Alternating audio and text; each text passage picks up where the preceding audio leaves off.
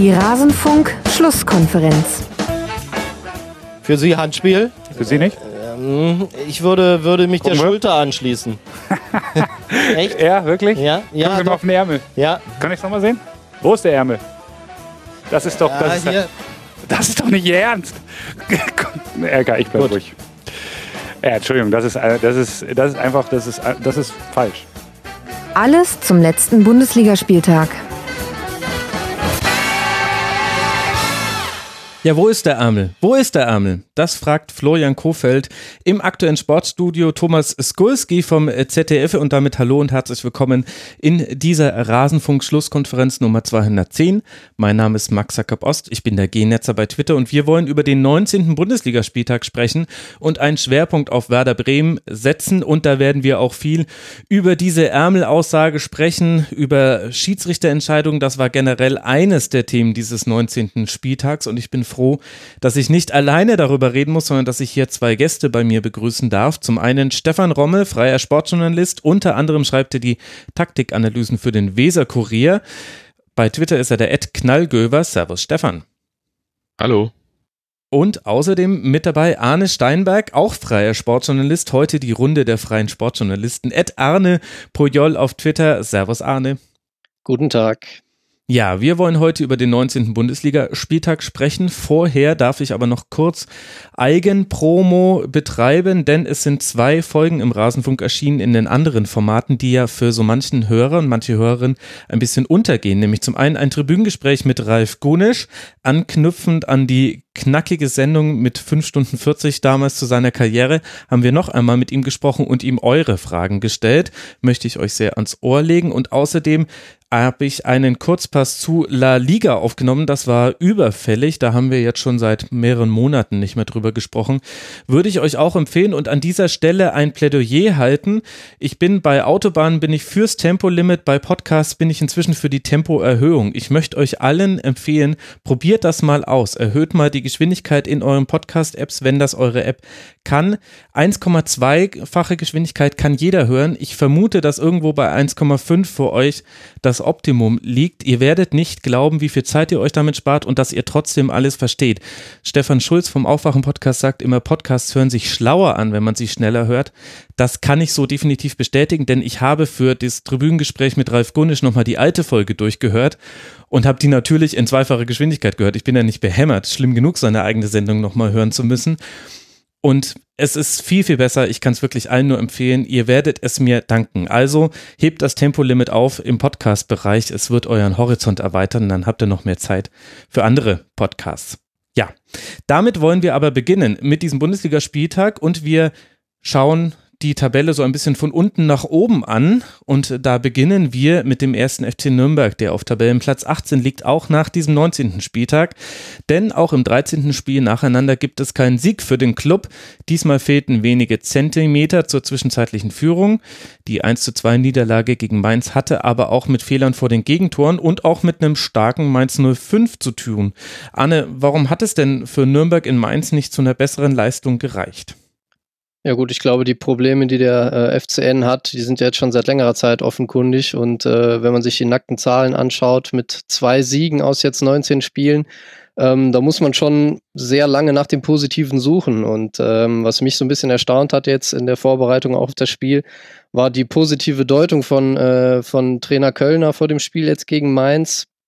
Ähm, der hatte das Spiel gegen Hertha dann nochmal zum Thema gemacht in der Pressekonferenz und das da besser verkauft, als es eigentlich war. Ähm, ich fand jetzt den Auftritt in Mainz etwas besser tatsächlich, aber äh, ja, da kommt natürlich dann irgendwann die psychologische Komponente ins Spiel. Und da war natürlich diese, diese Szene, wo das Abseitstor äh, dann ja nicht gegeben wird, ähm, sehr, sehr bitter und dann am Ende verlierst du das Spiel dann 2-1. Das hilft natürlich in so einer Phase dann auch nicht einer Mannschaft weiter. Absolut. Und eine der knappsten Abseits Abseitsentscheidungen, die man jetzt so erlebt hat, die kalibrierten Linien, jetzt wurden sie endlich mal eingesetzt. Mir ist gleich aufgefallen, wie dick eigentlich dann die eigentlichen Linien sind, mit denen das gezeigt wurde.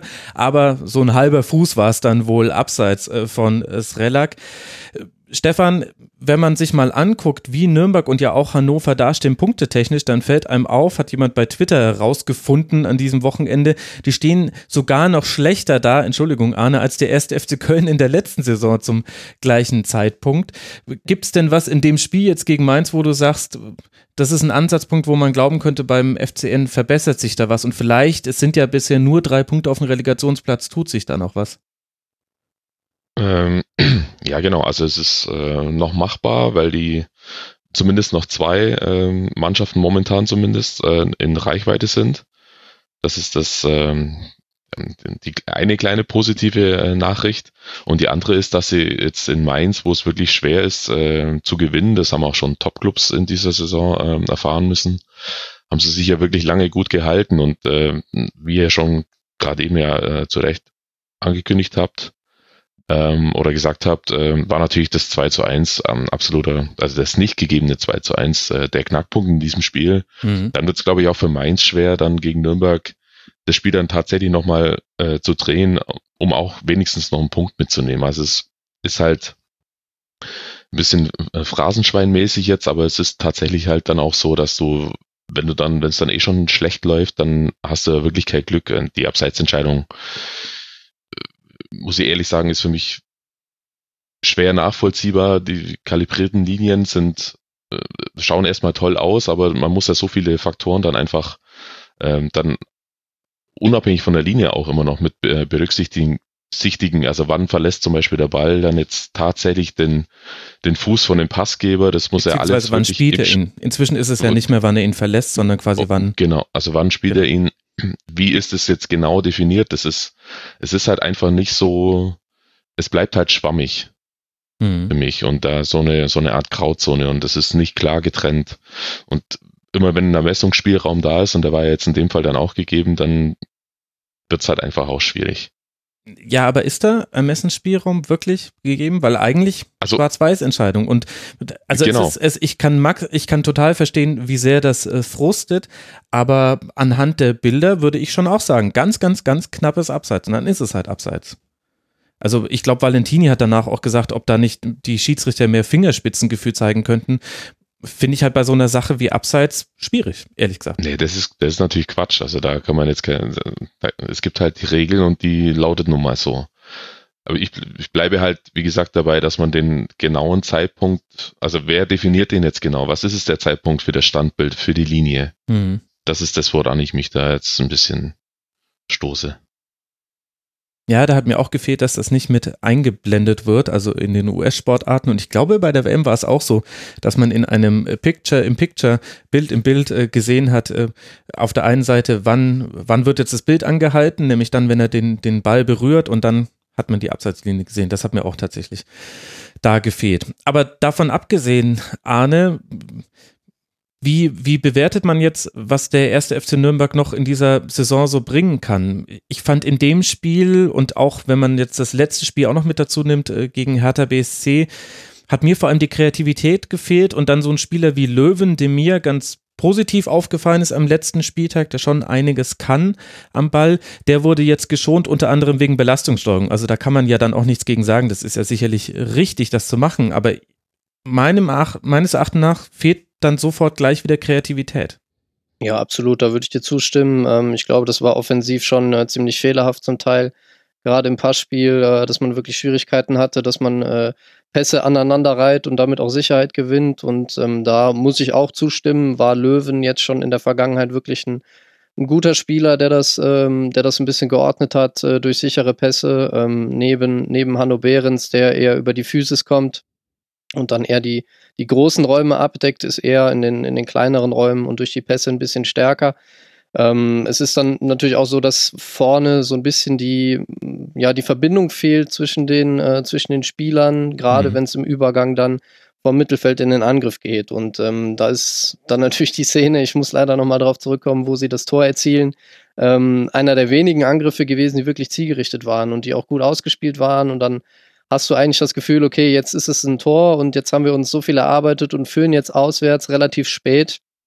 Ja, und dass man sich da dann nicht von erholt, unbedingt, wenn man, äh, wenn man das Tor dann aberkannt äh, bekommt äh, und sogar noch verliert, dann ist das quasi noch ein weiterer Tiefschlag. Von daher Ähm, es ist jetzt, wenn man konstatiert, nach den ersten beiden Spielen in der Rückrunde für Nürnberg äh, nach der Vorbereitung, natürlich nicht einfacher geworden. Und ähm, wichtig ist natürlich in so einer Phase, äh, wir haben eben über den ersten FC Köln gesprochen schon, dass man in der Lage ist, Tore zu erzielen und dass man auch einen Plan hat, wie man Tore erzielen möchte. Und da muss ich auch sagen, ist es bei Nürnberg jetzt momentan nicht so ganz ersichtlich, äh, wie sie eben die Tore erzielen wollen. Denn dass sie gerade in der Defensive auch Schwierigkeiten haben, Konter zu verteidigen, das hat man dann später im Spiel auch noch gesehen, äh, hat sich auch bewahrheitet und dann haben sie das Spiel eben auch verloren. Mhm.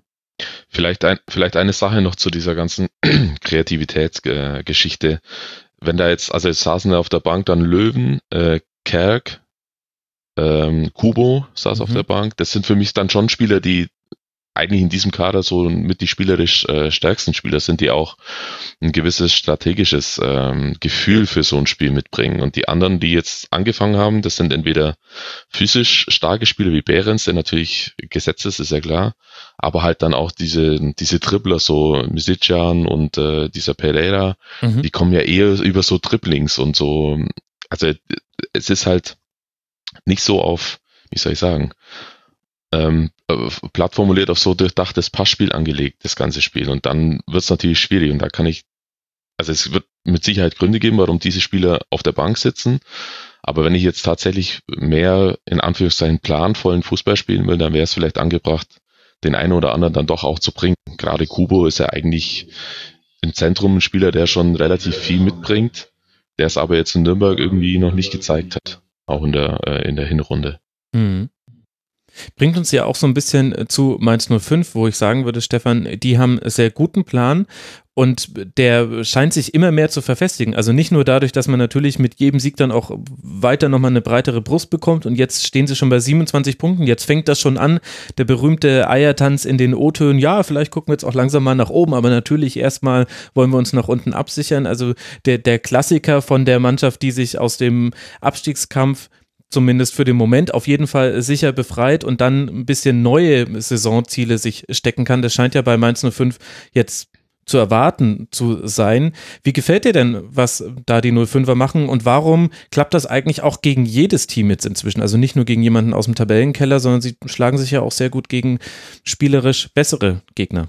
Der Schlüssel ist meines Erachtens ganz klar der Trainer, äh, Sandro, Schwarz, Sandro Schwarz, der hier ähm, wirklich was aufbau im, im, Begriff ist, wirklich was aufzubauen, wenn man sich die Entwicklung der Mannschaft anguckt. Äh, jetzt nochmal die ersten beiden Spiele jetzt von der Rückrunde vergleicht mit den beiden Spielen, also mit den Parallelspielen sozusagen der Hinrunde, das Spiel gegen Stuttgart jetzt und gegen Nürnberg.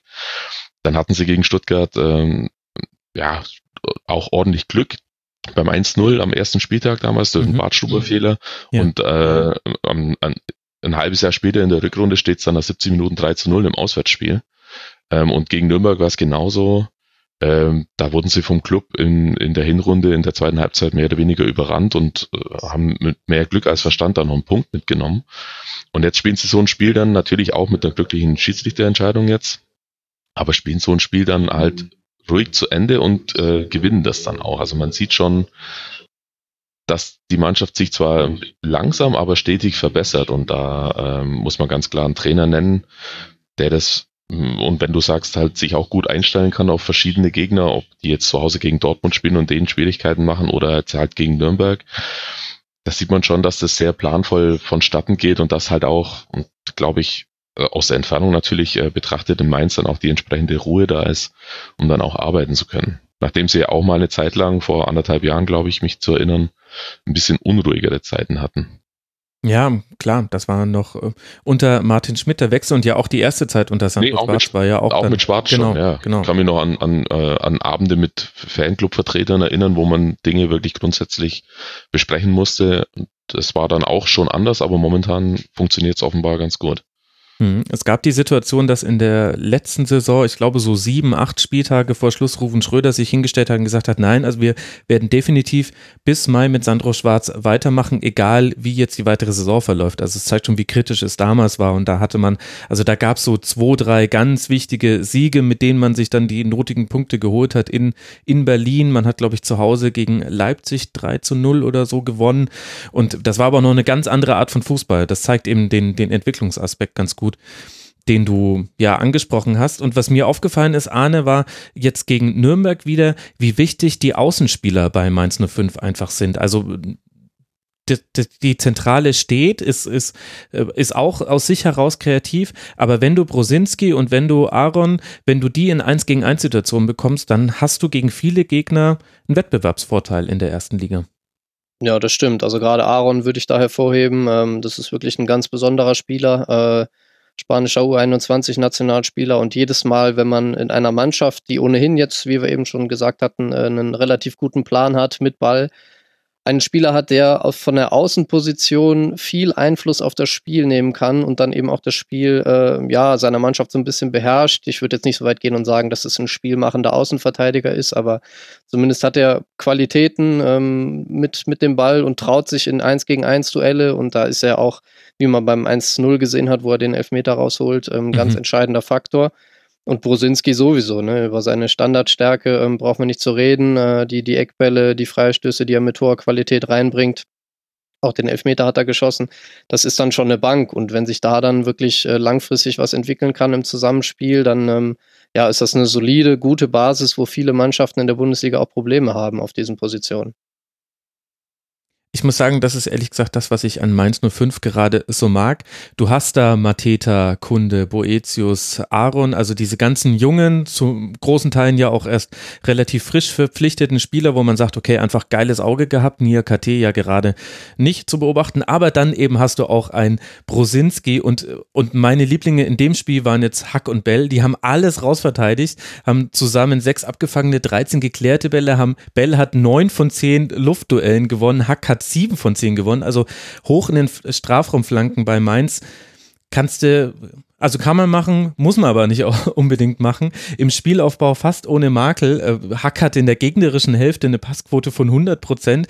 Und das mag ich irgendwie, dass es so ein Zusammenspiel ist, dass es nicht nur die jungen Neuverpflichtungen sind, sondern auch so ein paar gestandene Mainz 05er, bei denen man sich eher fragt, so das alte Willy Landgraf-Phänomen, wann, wann werden sie denn jetzt eigentlich mal von einem Jüngeren auf die auf die Bank äh, verdrängt, aber sie haben halt noch ihren Platz. Das mag ich irgendwie. Das ist eine schöne Kombination. Ja, die Entwicklung ist positiv äh, bei diesem Verein. Ich glaube, das kann tatsächlich ein Vorbild sein für viele andere ähm, Mittelklasse-Vereine, sagen wir mal, in Deutschland, ähm, die jetzt nicht über das große Finanzkonto verfügen, aber durch gezieltes und gutes Scouting, durch Geduld mit dem Trainer eine langfristige Idee entwickeln und dann jetzt in dieser, Saison, äh, dieser Saison wahrscheinlich schon früh den Klassenhalt sichern. Also das ist, ist der Weg und da ist Mainz gut unterwegs. Ja, und die Nahtstelle zwischen Nachwuchsleistungszentrum und Profiverein ist jetzt nicht nur durch Sandro Schwarz, sondern auch durch die ganze Clubphilosophie wirklich enger als bei anderen Vereinen. Für Mainz geht es jetzt weiter in Augsburg dann. Da haben wir ja vielleicht so einen Mittelklasseverein, der sich daran auch orientieren könnte, wobei der hier ein ähnliches Konzept mit Manuel Baum gefahren ist. Werden wir gleich noch drüber sprechen. Und dann zu Hause gegen Leverkusen. Und der erste FC Nürnberg empfängt jetzt dann Werder Bremen, tritt dann auswärts beim HSV im DFB-Pokal an und reist dann nach Hannover Hannover, womit wir gleich beim nächsten Team im Tabellenkeller gelandet werden, über das ich jetzt gerne sprechen wollen würde. Hannover 96, Tabellenplatz 17, bei Dortmund mit 1 zu 5 verloren.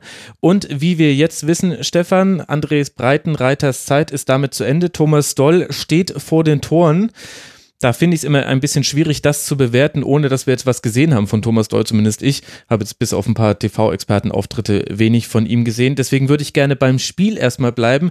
Wie hat dir denn da Hannover 96 gefallen in Dortmund?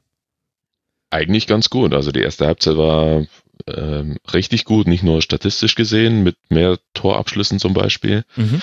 Ähm, das war, glaube ich, so nicht zu erwarten, gerade nach dem äh, doch sehr schwachen Spiel gegen Werder in der Woche davor dass sie da jetzt beim als Tabellenletzter beim Tabellenführer äh, so auftreten. Aber war tatsächlich ähm, einigermaßen mutiger äh, Auftritt, auch mit Torchancen. Mhm.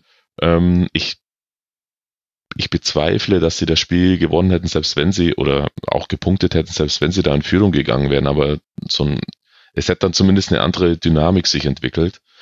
Und wer weiß. Aber an und für sich war das tatsächlich ähm, ein überraschend äh, erfrischender Auftritt, gerade in der ersten Halbzeit, aber dann äh, natürlich die drei Gegentore innerhalb von, weiß ich nicht, zehn Minuten oder so. Mhm, genau. In der zweiten haben dann natürlich alles gekillt. Also eigentlich war es mit dem zweiten Tor dann schon vorbei, äh, mit dem zweiten Gegentor schon vorbei. Ähm, und dann geht's halt dahin und dann sieht man dann halt auch, wie mh, wie fragil das da alles ist. Also wirklich, wirklich alles ist, wie die, wie schlecht die Mannschaft beieinander ist, wie die mit Rückschlägen halt schwer umgehen kann ähm, und es dann einfach mehr oder weniger über sich ergehen lässt. Ja. Also am Schluss steht halt wahrscheinlich von vielen im Vorfeld, eine, also in, in der Art erwartetes Ergebnis, aber eigentlich war die Leistung gar nicht so verheerend, wie es fünf Gegentore jetzt äh, aussagen wollen. Ja, so ein klassisches einerseits, andererseits, Arne. Ja, ja, absolut. Also äh, wenn man sich den XG-Wert anschaut, äh, natürlich ein typisches Favre-Spiel. Ähm, ich glaube, Dortmund kommt auf 2,7 äh, insgesamt, bei dem, was ich mir jetzt angeschaut hatte, und schießen halt fünf Tore. Ähm, und gerade das zweite Tor war natürlich der Knackpunkt. Ne? Also das äh, darf einem Außenverteidiger in der Bundesliga nicht passieren, dass er in so einer Szene, äh, in dem Gegnerdruck äh, ins Dribbling geht und den Ball verliert. Und wir hatten eben schon über die Rolle der Außenverteidiger gesprochen. Ich meine, Albornoz ähm, als Wingback quasi auf der rechten Seite als Linksfuß da dachte ich mir auch schon bei Spielbeginn, hm, okay, ob das jetzt, ob das jetzt unbedingt so gut geht, äh, weiß ich nicht. Dann hat er seine Sache eigentlich ganz solide gemacht und verliert dann nach einer Stunde ähm, den Ball im Dribbling gegen Hakimi, mhm. der noch presst vorne in vollem Tempo. Also das äh, darf natürlich nicht passieren, ähm, dass man in so einer Phase, in so einer Situation ins Dribbling geht und damit, ähm, ja, brachen dann eben alle Dämme. Ne? Und dann kommt dann auch so ein Ergebnis zustande. Was dann natürlich in der Bewertung schwierig ist, äh, denn die 60 Minuten zuvor waren wirklich in Ordnung. Eine Sache noch ganz kurz zu dem zweiten Gegentor. Natürlich ist es alles richtig, was gesagt wurde und ähm, so wie es auch festgehalten wurde, dass der da niemals ins, ins Dribbling gehen kann am, am eigenen oder im eigenen 16er, glaube ich sogar. Allerdings fand ich den äh, den Pass auf ihn auch schon ja. echt übel. Ja, also ja, wirklich übel. Ein, also ein hohes Zuspiel im eigenen 16er von der Torauslinie auf die andere Seite des 16ers zu spielen, das sieht man in der Bundesliga eigentlich nie. Ja. Äh, ich glaube, Anton war das. Und, mhm. also, und der Ball ist auch ewig unterwegs. Und ich glaube, wenn der flach gespielt worden wäre, Nummer angenommen, und hätte halt eine halbe Sekunde weniger Flugzeit, dann wäre Hakimi auch gar nicht, wäre vielleicht auch gar nicht erst dahin gelaufen, weil der hat ja gesehen, oh, da ist jetzt aber mal ein klassischer Trigger, jetzt gehe ich mal mit 100 kmh drauf und so war es dann halt auch. Natürlich muss er den dann einfach wegspielen, zur Not einfach ins Ausschießen, was auch immer. Das ist schon klar, aber in die Situation darf er halt auch erstmal gar nicht kommen. Also das, der Pass an sich war schon eine Einladung für Dortmund. Ja, das ist mir auch generell aufgefallen. Hannover 96 hat noch beim Stand von 0 zu 4 Abstöße kurz ausgeführt. Also in, ist quasi in den Mustern geblieben, in denen man trainiert, in denen man seinen Fußball spielen möchte, was ich gut finde, aber was eben bestraft wird, wenn dir dann die, die Sicherheit in diesem Spiel komplett fehlt. Und das hast du ja gemerkt, also nicht nur in diesen sieben Minuten da, 60., 62., 67., wo es dann eben auch durch Fehler dann äh, dieses, äh, diese drei Gegentreffer gab, sondern eben auch in vielen anderen Situationen, wo Dortmund nicht mal wirklich herausragend gut pressen musste, sondern einfach nur da sein musste, um, um dann von Fehlern zu profitieren. Und das fand ich auf der einen Seite bemerkenswert, dass Hannover 96 da an seinem Spielstil festhält. Auf der anderen Seite kann man's, könnte man es natürlich aber auch naiv nennen, beziehungsweise vielleicht haben da dann auch die Leute gefehlt, die auf dem Feld gesagt haben, okay, gut, kommt Leute, ich nehme das jetzt in die Hand, ich versuche das jetzt zu beruhigen und wenn ich jetzt aber in Probleme komme, dann schlage ich den Ball halt lang. Ich meine, man hat ja mit Hendrik Weitern zumindest einen Zielspieler, den man dann ja auch adressieren kann mit so langen Bällen. Aber es ist halt auch schwierig. Also ich meine, was erwarten wir von Hannover 96 beim BVB? Und das haben wir ja letztlich jetzt auch schon eingebaut. Und Stefan, wenn du vorhin sagst, sie hätten es ja vielleicht auch, wenn sie in Führung gegangen wären oder wenn sie diesen Strafstoß bekommen hätten durch Sarin mhm. Basé, der da von Delaney gefault wurde, die Wahrscheinlichkeit wäre trotzdem relativ hoch gewesen, dass es ja trotzdem gegen Hannover 96 gekippt wäre in diesem Spiel, weil es ist einfach, ja, es ist einfach ein Klassenunterschied. Muss es ja auch fast sein, wenn Tabellen 17. gegen den Tabellen 1. spielt. Aber muss ich dann nach so einem Spiel den Trainer entlassen? Das ist die Frage, die ich mir stelle. ja, ja aber hab, das, ja. das, ist natürlich, das ist natürlich schwierig, aber irgendwie also es war ja die Woche davor schon am, äh, am Samstagabend beim Spiel gegen Werder war ich im Stadion und auch in der Mixzone. Da war schon,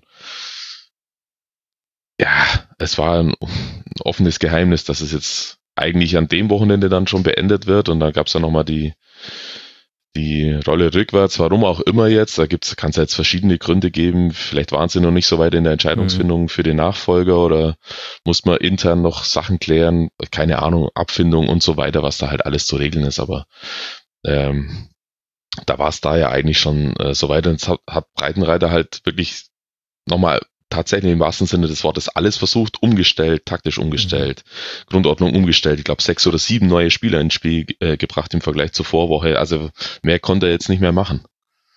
Absolut. Und, äh, dumm, also wirklich in, im wahrsten Sinne des Wortes dumm gelaufen, dass man dann halt in Dortmund spielen muss.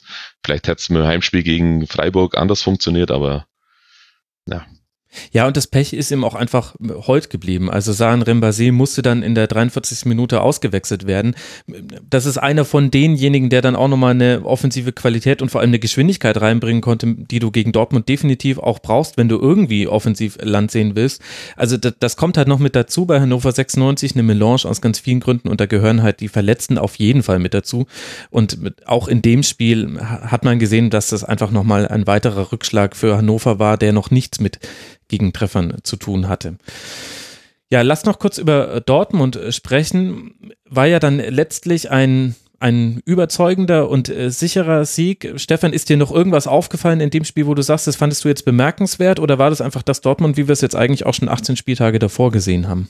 Ja, ich glaube eher letzteres. Also das war äh, eigentlich, finde ich, ein klassisches Dortmund-Spiel, wie äh, Arne gerade eben schon gesagt hat eigentlich nicht äh, haushoch überlegen, nicht eine, über weite Phasen des Spiels, sondern halt einfach brutal effizient mal wieder ähm, vor dem Tor mit glaube abgesehen von einer Reu oder zwei Reus-Chancen in der ersten Halbzeit, die er einmal drüber löffelt und dann einen Pfosten trifft.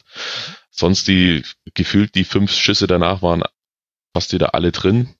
Ähm, ja, reicht halt dann. Also manchmal habe ich schon das Gefühl, die brauchen so ein Tor, um dann die Schleusen zu öffnen das dann halt äh, richtig abgeht. Aber äh, das, das schießen sie halt dann auch. Also für mich war das ein, ein klassisches ähm, Dortmund, Dortmund-Spiel, so wie sie bisher jetzt auch aufgetreten sind in der Saison. Ja, so klassisch äh, fand ich es jetzt nicht. Also gerade äh, auch auf der Innenverteidigerposition haben sie ein bisschen Schwierigkeiten gehabt und da muss man einfach sagen, also Weigel letzte Woche in Leipzig ähm, auf einer Position, die nicht seine eigentliche Position ist, unter hohem Druck wirklich ein gutes Spiel gemacht und gegen Hannover dann natürlich mit etwas weniger Druck äh, vom Gegner auch, also wieder herausragend. Also gerade in der Spieleröffnung ähm, fand ich wirklich gut, also sogar so gut, dass man fast sagen kann, dass er gespielt hätte wie auf seiner angestammten Position.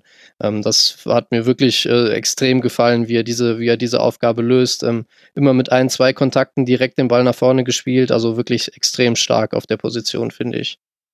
Mhm. Und dann hat er Dortmund diese wahnsinnige Ruhe, die sich vor allem halt in der zweiten Halbzeit zeigt, finde ich. Also 27 Tore gemacht äh, in der zweiten Hälfte, nein, Entschuldigung, sogar 32. Ich habe die äh, in der Nachspielzeit noch vergessen. Äh, in beiden Kategorien, also sowohl 46. bis 90. Minute sowie 90 plus x Minuten hat niemand mehr Treffer gemacht als der BVB, nämlich insgesamt 32, allein fünf eben ab der 90. Minute ansteigend.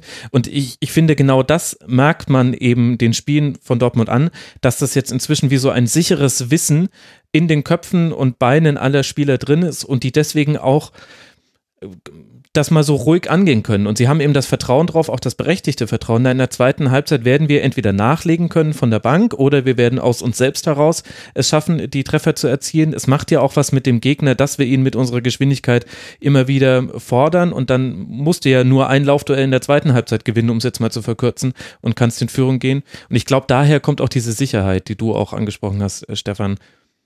Ja, also zwei, zwei Dinge dazu vielleicht noch. Mich würde tatsächlich immer noch interessieren, wie sie mal mit zwei verlorenen Spielen am Stück umgehen. Das hatten sie halt noch nicht. Tja, also vielleicht das, werden wir das auch nicht mehr erleben, Stefan. Vielleicht werden wir das auch nicht mehr erleben, das ist äh, durchaus richtig, ja. Ähm, und äh, was ich mich immer frage, ist, also wie lange geht dieses, solange die gewinnen, ist ja alles okay. Aber wie lange geht's halt gut, jetzt in Anführungszeichen, dass wirklich wichtige Spieler oder Spieler, die sich das selbst das äh, Verständnis von sich selbst, Selbstverständnis haben, auch Start Startspieler zu sein, dann ähm, auf der Bank sitzen. Also wenn Pulisic jetzt draußen sitzt, klar, der geht jetzt am Saisonende weg. Mhm. Aber der muss halt äh, ruhig bleiben. Jetzt ist Schmelzer wieder da, aber der hat momentan ja meines Erachtens keine Chance in die Mannschaft äh, zu rücken, wenn Hakimi so weiterspielt. Alcacer Götze wechseln sich halt quasi immer wieder ab. Also eher eigentlich äh, Götze als äh, Startspieler, hm. aber so auf Dauer jetzt für so ein Alcacer, klar trifft er quasi in jedem Spiel, in dem er dann eingewechselt wird, aber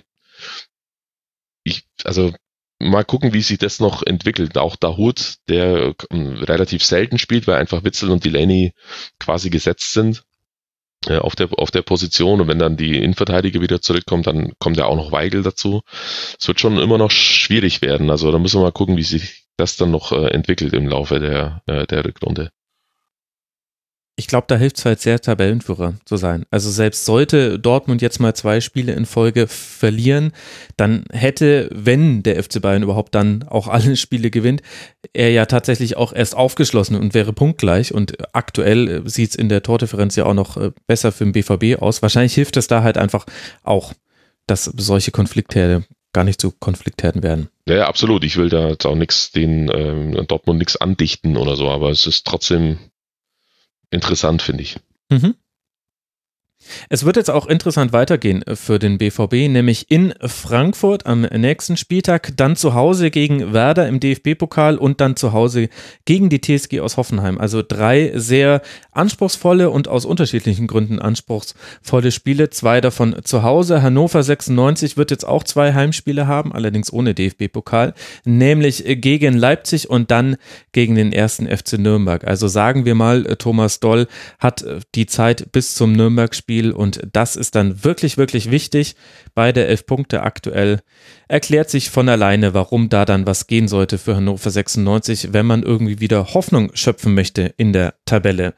Beim Prinzip Hoffnung, beim Wort Hoffnung sind wir auch beim VfB Stuttgart angelangt und vielleicht auch ein bisschen beim FC Bayern. Ich weiß nicht, wie man das bewerten möchte. Wir reden über ein Sonntagnachmittagsspiel, wo der FC Bayern auf die 5 zu 1 Vorlage des BVB äh, reagieren musste und dann nur mit 4 zu 1 nachsetzen konnte. Und äh, diese Polemik untergräbt jetzt dann aber, Stefan, dass äh, Stuttgart das ja doch über weite Teile des Spiels so gut gemacht hat, dass man wieder die alten Bayern wieder erkannt hat. So ein bisschen die Frage, Henne-Ei was ist da die Kausalität für was oder ist es beides einfach nur Zufall? Wie hat dir denn der VfB gefallen in München?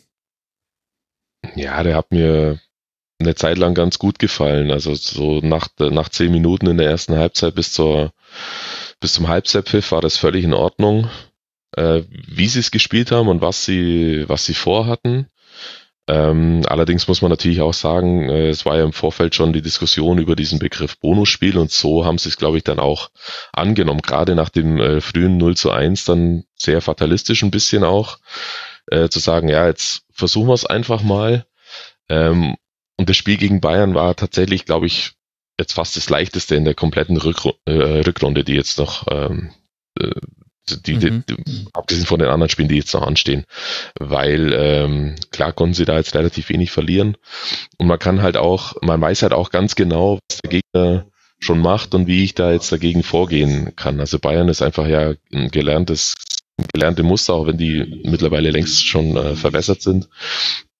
Aber man weiß ja ungefähr, was man sich einstellen kann bei so einem Auswärtsspiel in München. Aber jetzt zum Beispiel nächste Woche gegen Freiburg, das wird halt ganz anders und da kommt es halt drauf an und da kann man wirklich sehen, wie weit sie dann jetzt äh, schon sind. Wobei die Tendenz, glaube ich, schon leicht nach oben geht. Äh, das mein Spiel vor einer Woche mhm. war natürlich eine Stunde lang oder 17 Minuten lang eine ziemliche Katastrophe, aber man konnte danach dann auch, auch wieder bei dem klaren Rückstand dann, äh, auch sehen, was was grundsätzlich schon möglich ist und dass sie sich in der Offensive tatsächlich vers äh, beginnen zu verbessern was ja das ganz große Problem äh, war, noch, grö noch größer als die vielen Gegentore sogar meines Erachtens, dass die Mannschaft halt nicht in der Lage war, in der Hinrunde sich mal mehr als äh, zwei Torschancen pro Spiel äh, rauszuspielen.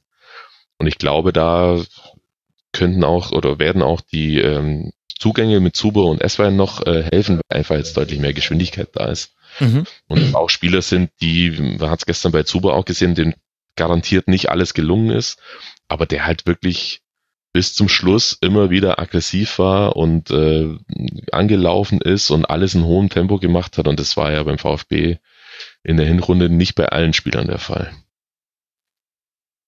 Ja, guter Hinweis. Zuber ist mir auch aufgefallen, Arne. Der hat, der hat vor allem auch so eine gewisse Präsenz in den Zweikämpfen gehabt. Also der hat den Ball nicht sofort verloren, wenn da ein Bayern-Spieler ihm auf den Füßen stand, sondern hat sich da auch ganz gut durchgesetzt und dann eben dieses Tempo aufgenommen. Hat ja auch mit den Großchancen und ähm, hat er ja auch zu tun gehabt. Also unter anderem ja diese äh, große Chance in der, ich muss gerade nachgucken, es war die 33. Minute, wo er auf Donis flankt und der dann direkt abnimmt und neuer anschießt, neuer gut reagiert, je nachdem, wie man es sehen mochte. Aber Zuba hat da schon was verändert beim VfB. Ja, finde ich auch. Also äh, gerade das Tempo im Anlaufen ähm, hat mir über weite Strecken wirklich gut gefallen. Da sind sie mit hoher Intensität angelaufen im 4-4-2 und haben äh, immer wieder für Stress gesorgt, auch bei den Bayern. Also nicht nur Zuber, sondern auch Esswein auf der anderen Seite. Und ähm, auch im Zentrum mit Gonzales und, und Donis war das an sich ein gutes Ansinnen, eben äh, mit dem Tempo dann ähm, die Bayern vor Probleme zu stellen. Und das hat ja auch funktioniert. Also ich glaube, ähm, es ist natürlich für Hannover schwierig, wenn sie nach Dortmund fahren und es ist für Stuttgart genauso schwierig, wenn sie nach München fahren. Und sie haben jetzt beide am Ende relativ hoch verloren, aber ich glaube, in der Analyse ähm, überwiegen dann bei beiden, gut, das wird jetzt bei Hannover äh, der Herr Doll übernehmen, überwiegt bei beiden dann, äh, dann trotzdem das Positive. Also gerade für Stuttgart war es ja auch wirklich eine Auszeichnung, dass die ersten beiden Bayern-Tore ähm, Chaos-Tore waren. Also wo irgendjemand im Strafraum an den Ball kommt und einfach draufknallt und dann fällt irgendwie ein Tor. Das war ja jetzt nichts unbedingt äh, herausgespieltes, wo ähm, der VfB irgendwie hergespielt wurde oder äh, man nichts ausrichten konnte. Das war dann eben äh, das Szenario für die beiden äh, ersten Tore und wenn du eben in München dann auch zurückliegst, ähm, wird es natürlich schwierig, klar. Ähm, und da ist es dann natürlich umso positiver, dass man äh, Dinge aus so einem Spiel herausziehen kann, an denen man sich in einer schwierigen Situation auch ähm, ausrichten kann. Ja, das stimmt, wobei ich würde da so ein bisschen gegenargumentieren wollen. Ich finde, das erste Tor von Thiago, da kann man auch durchaus den Rückraum ein bisschen besser abdenken und vor allem dann dieses Eigentor von Gentner, was mir da überhaupt nicht gefallen hat, war vorher, wie Kempf äh, Anzieler quasi schon den Ball hat und der will ihn sich noch rüberlegen und dann aus dem Strafraum äh, schießen und dann hat ihn ihn aber Lewandowski, glaube ich, schon äh, direkt äh, sofort wieder geklaut und legt dann eben quer auf Nabri, der dann abzieht. Und, und da habe ich mir gedacht, das ist wieder so eine klassische Situation. Klar, Sofa-Perspektive, alles nicht so einfach auf dem Platz, aber der Ball muss doch einfach aus dem Strafraum raus, den kannst du dir nicht noch querlegen. Und ich fand, dass äh, Kempf äh, jetzt zum zweiten Spiel in Folge ein paar von diesen leichteren Nachlässigkeiten drin hatte, die halt dann im schlechtesten Fall auch sofort mit dem Gegentreffer bestraft werden. Genauso sehe ich es auch. Also Kempf war wirklich einer der ganz wenigen Lichtblicke in der Hinrunde. Äh, der war ja länger verletzt dann auch, hat nicht gespielt und als er dann da war, war er wirklich von 0 auf 100 voll da und war quasi immer der beste Abwehrspieler, den äh, der VfB hatte. Absolut zuverlässig und er hat jetzt äh, Gestern beim ersten Tor darf er der Gegner natürlich nie so drehen lassen und muss die Innenbahn zumachen für den Pass. Mhm. Und beim zweiten hat er den Ball schon auf dem rechten Fuß und knallt ihn nicht einfach weg. Der Zieler lag ja noch am Boden, da gab es einen Zusammenprall vorher. Dann haue ich den Ball ins Außen, dann ist Ruhe.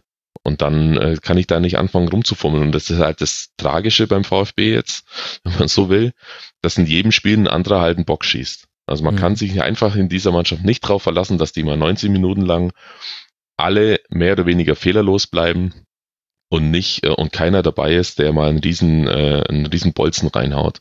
Und das kriegen sie halt überhaupt nicht hin. Und deswegen gibt's auch diese Flut an Gegentoren. Jetzt, ich glaube, zwölf in den letzten äh, vier Spielen. Das geht halt nicht. Also abgesehen davon, dass es offensiv äh, nicht immer noch hakt, zwar besser wird, aber immer noch hakt, ähm, kann, kann man so natürlich äh, nicht bestehen. Das wird, auf, das wird halt nicht gut gehen. Ich kann nicht zu Hause gegen Mainz drei Gegentore kassieren nach 70 Minuten. In München kann man jetzt sagen, ja, da kann man schon mal vier schlucken, aber das hätte jetzt nicht sein müssen gestern. Mhm. Also die Bayern waren jetzt nicht so überragend, dass sie die da auseinandergespielt hätten und dass man da mit vier Gegentoren nach Hause fahren muss. Ja, dennoch äh, glaube ich, ähm, ist es ja für den VfB auch ähm, ein bisschen eine veränderte Situation. Also äh, gegen Bayern standen ja drei Winterneuzugänge direkt in der Startelf und mhm. was das dann natürlich noch nicht alles zu 100 Prozent läuft, äh, ist es, denke ich, auch normal. Und ähm, Kabak fand ich aber an sich für sein Debüt als 18-Jähriger in der Bundesliga relativ solide. Also ein paar mhm. wirklich gute Aktionen äh, am Mann direkt. Und ähm, ja, also wenn er noch nicht viele Tage mit der Mannschaft trainiert hat, dann kann man da jetzt auch nicht verlangen, dass er sofort äh, zu 100 Prozent da ist. Ne, absolut, gebe ich dir absolut recht. Und es war auch eine, es war auch eigentlich gut anzugucken und äh, über weite Strecken, Strecken auch wirklich ordentlich. Was mir äh, dann gestern am Spiel, was ich mir als erstes, äh, erstes gedacht habe, ist natürlich erstens, wie geht's dann jetzt am kommenden Wochenende, Wochenende gegen Freiburg? Mhm. Völlig anderes Spiel. Und was passiert mit Gomez? Also, dass es gestern gegen München so gut funktioniert hat, lag halt zu ganz, ganz großen Teilen auch daran, dass Gomez nicht dabei war sozusagen, weil man halt ganz anders pressen kann äh, ohne ihn mit eben Donis und, äh, und Gonzales mhm. und den beiden Flügelspielern, die da mit involviert sind, ähm, als mit ihm. Das muss man ganz klar so sagen. Und ich kenne genügend Leute, die vorm Spiel behauptet hatten, als so aufkam, ja, Gomez könnte draußen sitzen. Und es war ja auch vor der Saison angekündigt, dass er ab und zu mal bei einem, gerade beim Auswärtsspiel mal draußen sitzen könnte, wenn man halt einfach anders äh, pressen mag. Dass einige Leute im Vorfeld schon gesagt haben, oh, dann spielt der VfB ja zum ersten Mal mit elf Spielern. Das ist natürlich sehr hart und sehr polemisch auch. Aber da steckt schon auch ein bisschen Funken Wahrheit drin. Gomez ist halt einfach wie er schon immer war, der klassische Vollstrecker, aber es muss halt drumherum halt um ihn auch äh, passen. Und wenn der Trainer mhm. dann so wie, wie jetzt am Sonntag gegen die Bayern das Gefühl hat, das reicht mir nicht als, als deine, als deine äh, quasi mehr oder weniger einzige Stärke, dann äh, verändere ich halt was. Und deswegen bin ich sehr drauf gespannt, was am Freitag, äh, was am Wochenende ähm, aufstellungstechnisch passieren wird beim VfB. Ja, in der Tat. Vor allem sind das jetzt dann zwei interessante Spiele. Heimspiel gegen Freiburg, Auswärtsspiel in Düsseldorf. Das sind die nächsten beiden Partien beim VfB. Lasst noch kurz über Bayern sprechen, Arne. Da hat man, also man kann natürlich nach dem 4 zu 1 wieder mal eigentlich jede Statistik hervorziehen, dann spricht die pro Bayern.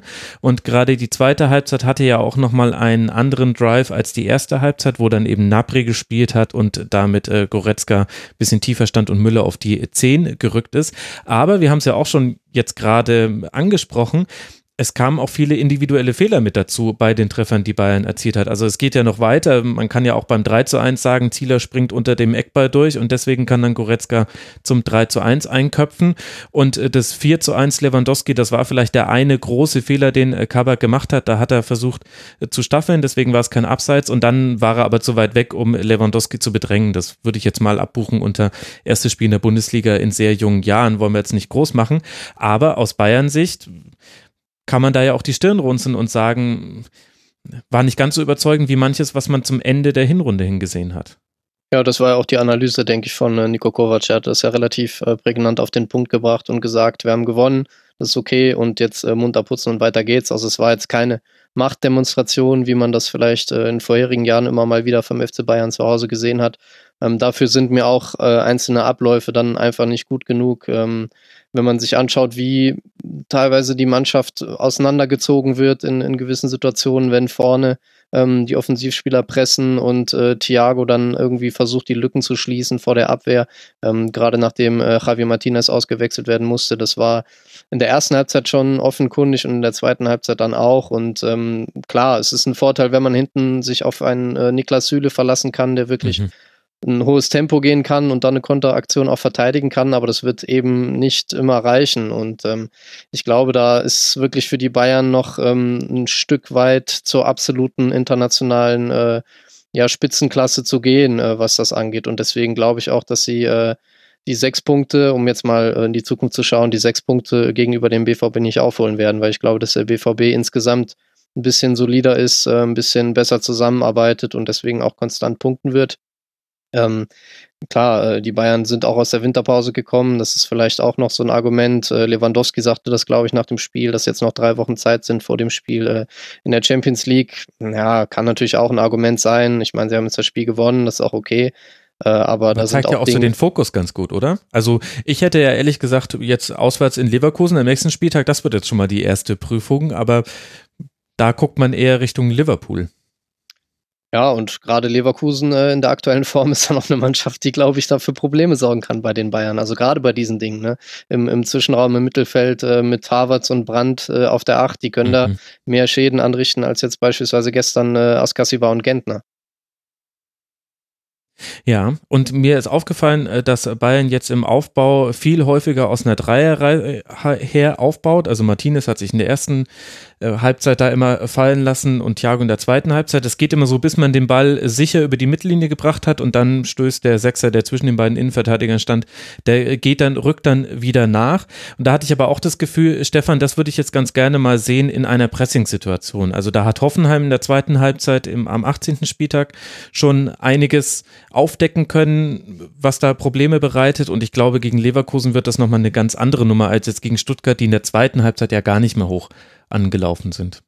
Ja, genau. Und Stuttgart hat es ja in der ersten Halbzeit dann äh, versucht. Das war natürlich auch sehr riskant. Man hat das gesehen, wenn das dann überspielt war, das, das erste Pressing vorne.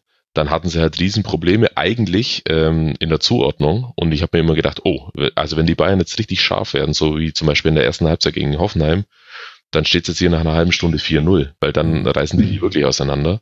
Aber das kam halt einfach nicht. Also die haben es dann äh, mehr, immer noch mehr schleifen lassen und haben die, diese, diese großen Gelegenheiten und die, die großen Räume, die Stuttgart ihnen dann geboten hat, überhaupt nicht mehr bespielt. Und es stimmt. Also ich glaube, wenn jetzt eine, Mannschaft kommt, die wirklich ganz aggressiv sein wird im, und hoch sein wird im Pressing, so wie Leverkusen das wahrscheinlich ja sein wird, das wird eigentlich so, was diese, diese Spielsituation anbelangt, so der allergrößte Test jetzt erstmal für die Bayern. Selbst Hoffenheim war da ja nicht oder wird da wahrscheinlich nicht so stark gewesen sein, wie es, wie man äh, Leverkusen zumindest jetzt vermuten kann. Wir gucken uns das einfach dann am nächsten Spieltag an in Leverkusen und äh, dann darf der FC Bayern nach Berlin reisen zum DFB-Pokalspiel gegen die Hertha, bevor man dann zu Hause Schalke 04 empfängt. Also noch einige Spiele vor diesem Liverpool-Spiel. Lasst uns über eine andere Mannschaft sprechen, die auch gegen Liverpool gespielt hat. Das wirkt allerdings wie in einer ganz, ganz vergessenen Zeit, nämlich den FC Augsburg und damit auch über Borussia Mönchengladbach. Augsburg und seine Torhüter, die Geschichte hört auch mit Gregor Kobel nicht so wirklich auf. Beim 0 zu 2 gegen Gladbach faustet er beim 1 zu 0 dann eben eine Flanke vor die Füße von Oskar Wendt, der dann das 1 zu 0 in der 78. Minute erzielt. Allerdings, Arne, hinter Kobel stand noch Lars Stindl und auf der Linie stand noch Kevin Danso und der hätte eventuell diesen Ball noch klären können, wurde aber vielleicht von Stindl, der im passiven Abseits stand, Schrägstrich dann vielleicht aktiven Abseits, weil er zum Ball ging, irritiert. Danach gab es viel Aufregung darüber von Seiten der Augsburger. Kann man verstehen, wenn man sich die Tabelle anguckt, wenn man sich den Spielverlauf anguckt. Fandst du, das war eine strittige Szene, wo der Video Assistant Referee hätte eingreifen müssen? Ja, finde ich schon. Also ist jetzt keine Szene, die häufig vorkommt, deswegen hat da wahrscheinlich ein bisschen was im Ablauf gefehlt.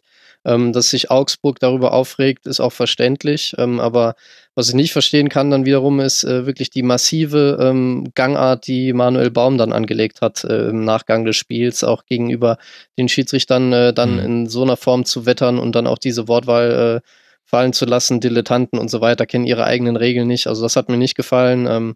Das ist klar, dass er frustriert ist nach so einer, nach so einer Niederlage, aber wenn wir ganz ehrlich sind, ähm, hatte Augsburg in diesem Spiel in keinster Weise irgendwann auch nur mal einen Punkt verdient. Und äh, von daher wäre ich als Trainer dann nach so einem Spiel ein bisschen zurückhaltender. Ich würde das zwar kurz ansprechen, klar, damit es aus der Welt ist, aber ich würde dann nicht mich so auf den Schiedsrichter versteifen. Also das war schwer zu erkennen. Äh, diese Situationen sind immer unübersichtlich. Es ist ein irreguläres Tor, ja, das sehe ich auch so, aber äh, ich glaube, der FC Augsburg hat äh, tiefer liegende Probleme und ähm, da wird es nicht weiterhelfen, wenn man sich jetzt auf Dauer auf die Schiedsrichter einschießt. Stefan, gehst du da bei der Bewertung mit, dass Augsburg keinen Punkt verdient hatte? Nee, das sehe ich ein bisschen anders. Also ich kann das nachvollziehen. Ich hätte, also ich konnte die, die Ausrichtung der Mannschaft nachvollziehen für ein Team, das, glaube ich, seit Oktober oder so nicht mehr gewonnen hat und dann bei einer Mannschaft spielt, die noch keinen Punkt abgegeben hat zu Hause. Dass man da jetzt nicht äh, nach vorne rennt, war, glaube ich, klar, aber dass es so extrem defensiv bleibt, hm, okay. Also ich hätte vielleicht eine andere, eine andere Herangehensweise gewählt. Aber es hat ja tatsächlich bis, glaube ich, zehn Minuten vor Schluss oder zwölf äh, auch so ausgesehen, als können sie das vielleicht dann tatsächlich über die, Zeit, über die Zeit retten. Und dann kann ich schon verstehen, dass mich so ein Gegentor, das dann meines Erachtens äh, relativ eindeutig irregulär war, äh, aus der Bahn schmeißt und das Spiel dann entscheidet. Mhm. Ähm, ja, also wie gesagt, an und für sich konnte ich es nachvollziehen, dass sie da deutlich defensiver und zurückhaltender rangegangen sind an, an, an das Spiel, aber auf Dauer und insofern muss man da Arne, oder kann ich da Arne auch zum Teil zumindest äh, beipflichten. Ähm, es ist einfach schwierig in Gladbach, die solche Spiele wie jetzt gegen Augsburg schon fünf oder sechs hatten in dieser Saison. Ist ja nicht mhm. so, dass die ja jeden Gegner äh, auseinanderspielen und aus dem Stadion schießen, sondern die haben einfach dann die können so viel Druck aufbauen, dass es, dass sie irgendwann dann doch durchkommen.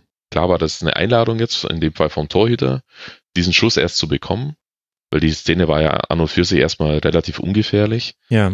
Aber das hat Gladbach einfach so drin und es ist dann schon schwierig, so quasi in der Hoffnung ranzugehen, wir, wir gucken jetzt, dass wir da irgendwie mit dem 0-0 äh, über die Runden kommen, dass daran sind schon andere gescheitert in Gladbach in dieser Saison. Daher hätte man vielleicht ein bisschen mehr Offensivdrang, hätte da ja nicht schaden können. Ich glaube, es die Geister scheiden sich so ein bisschen an der Bewertung der ersten Halbzeit.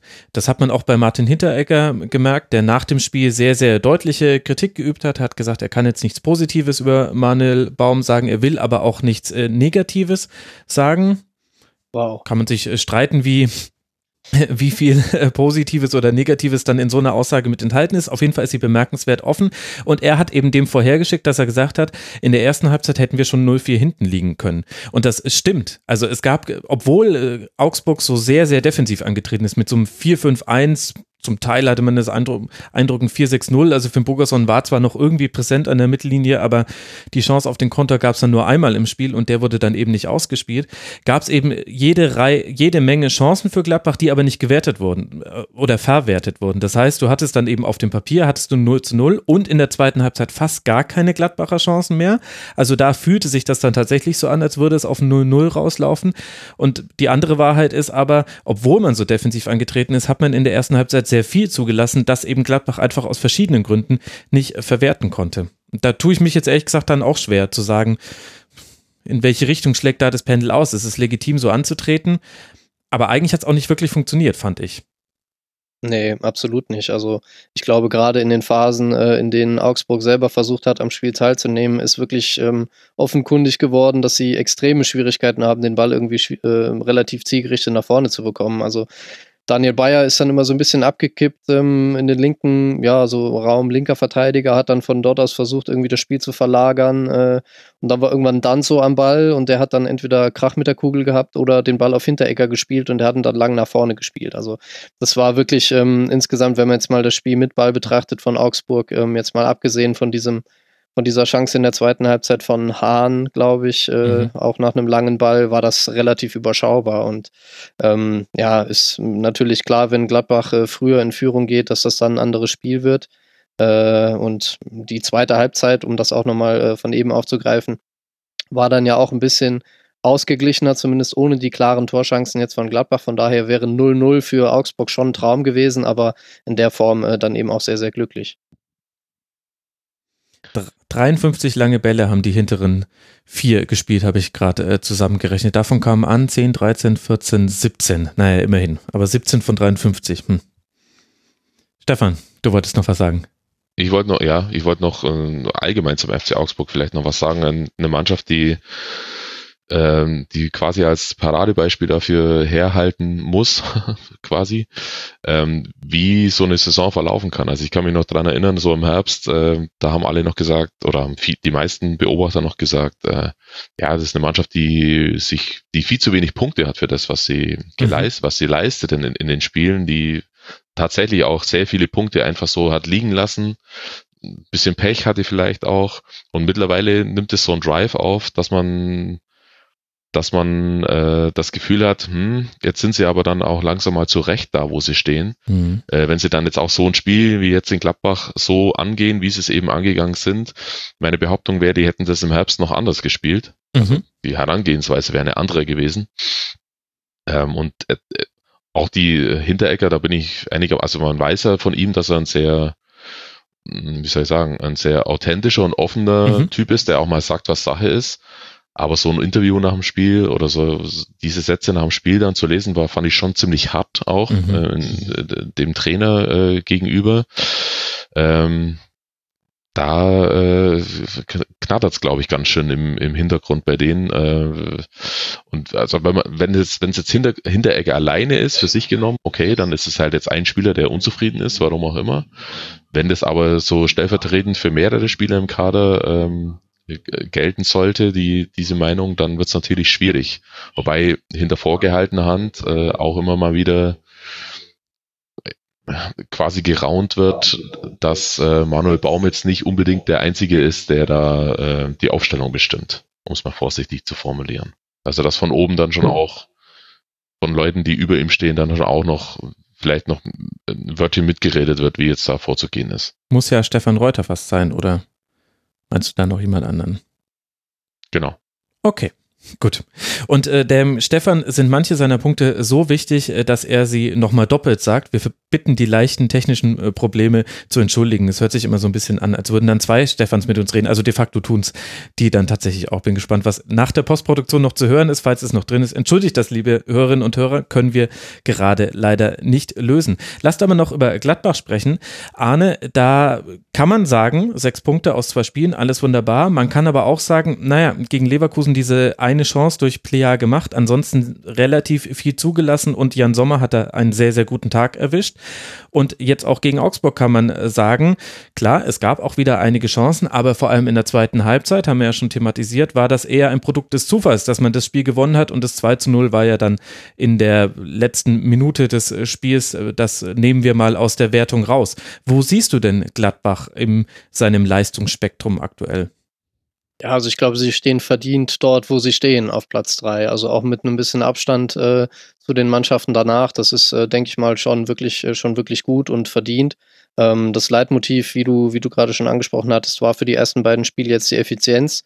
Ähm, gegen, gegen Leverkusen äh, aus relativ wenig, relativ viel gemacht und jetzt gegen Augsburg aus viel, dann auch am Ende noch was Vernünftiges gemacht mit einem Sieg. Aber ähm, im Grunde genommen ist Gladbach da auf einem guten Weg. Also man darf auch nicht vergessen, dass ähm, Stindl, Hofmann und Ginter jetzt längere Zeit verletzt waren und äh, gerade erst wieder so ein bisschen in der Mannschaft ankommen. Von daher ist das wirklich äh, ja, solide und gut. Sechs Punkte, 13 0 Tore, ähm, noch nicht ans absolute Leistungsmaximum gegangen, denke ich.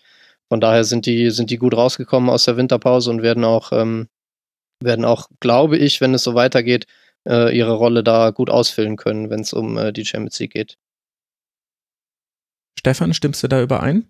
Ja, absolut. Also bei, glaube ich, acht Punkte jetzt schon Vorsprung auf Platz fünf. Mhm. Äh, das ist schon jede Menge, finde ich. Und äh, es wird ja immer viel über die Offensive geredet bei Gladbach, zu Recht auch, aber jetzt äh, mit 18 Gegentoren jetzt auch die beste Defensive mittlerweile. Mhm. Äh, das darf man, glaube ich, nicht vergessen. Ich glaube, dass das der eigentlich springende Punkt ist im Vergleich zu den Jahren davor. Ja, absolut. Also ich glaube, dass gerade das Trio äh, Sommer, Elvedi, Ginter in der Bewertung bei Who Scored sogar über die gesamte Dauer der Bundesliga-Saison äh, die besten drei sind, äh, was die Wertung anbetrifft. Also da wirklich eine absolute Bank im Zentrum. Äh, das ist dann natürlich schon auch mal eine Aussage, wenn da alle drei über so einen langen Zeitraum ihre Leistung abrufen können. Absolut, da kann man nicht gegen argumentieren. Für Gladbach geht es jetzt weiter auf Schalke und dann zu Hause gegen Hertha, bevor man nach Frankfurt fährt. Irgendwie ein interessantes Programm, was Gladbach jetzt abzuspulen hat in den nächsten drei Wochen. Schalke, Hertha, Eintracht Frankfurt und der FC Augsburg empfängt jetzt zu Hause den ersten FSV Mainz 05 zu einem ganz, ganz wichtigen Spiel. Dann geht es nach Kiel im DFB-Pokal und dann kann man sich überlegen, ob man gleich im hohen Norden bleibt, denn es folgt das Auswärtsspiel in Bremen. Damit haben wir jetzt gesprochen über Tabellenplatz 18 Nürnberg, 17 Hannover, 16 Stuttgart, 15 Augsburg und jetzt folgt mit Fortuna Düsseldorf. Die nächste Mannschaft, die allerdings jetzt ein bisschen Abspann zu den anderen Teams hat, nämlich sechs Punkte. Man konnte allerdings keine Punkte drauf addieren auf diesen Abstand. Die Siegesserie, sie dauerte nicht länger als diese vier Spiele und nach 16 Minuten gegen Rasenballsport Leipzig lag man schon mit 0 zu 3 hinten. Pausen, Konate und nochmal Pausen bringen Leipzig in Front und tüten damit dann einen nie gefährdeten Dreier ein, der dann am Ende sogar mit einem 4 zu 0 nach Hause gebracht werden kann. Stefan, was ist denn da bei Düsseldorf schiefgelaufen, auch im Vergleich zu den Spielen, die ja jetzt so erfolgreich gestaltet wurden in der jüngsten Vergangenheit? Boah, das ist schwierig. Also ist natürlich unglücklich gegen eine Mannschaft wie Leipzig nach zwei Minuten, glaube ich, äh, sofort hinten zu liegen.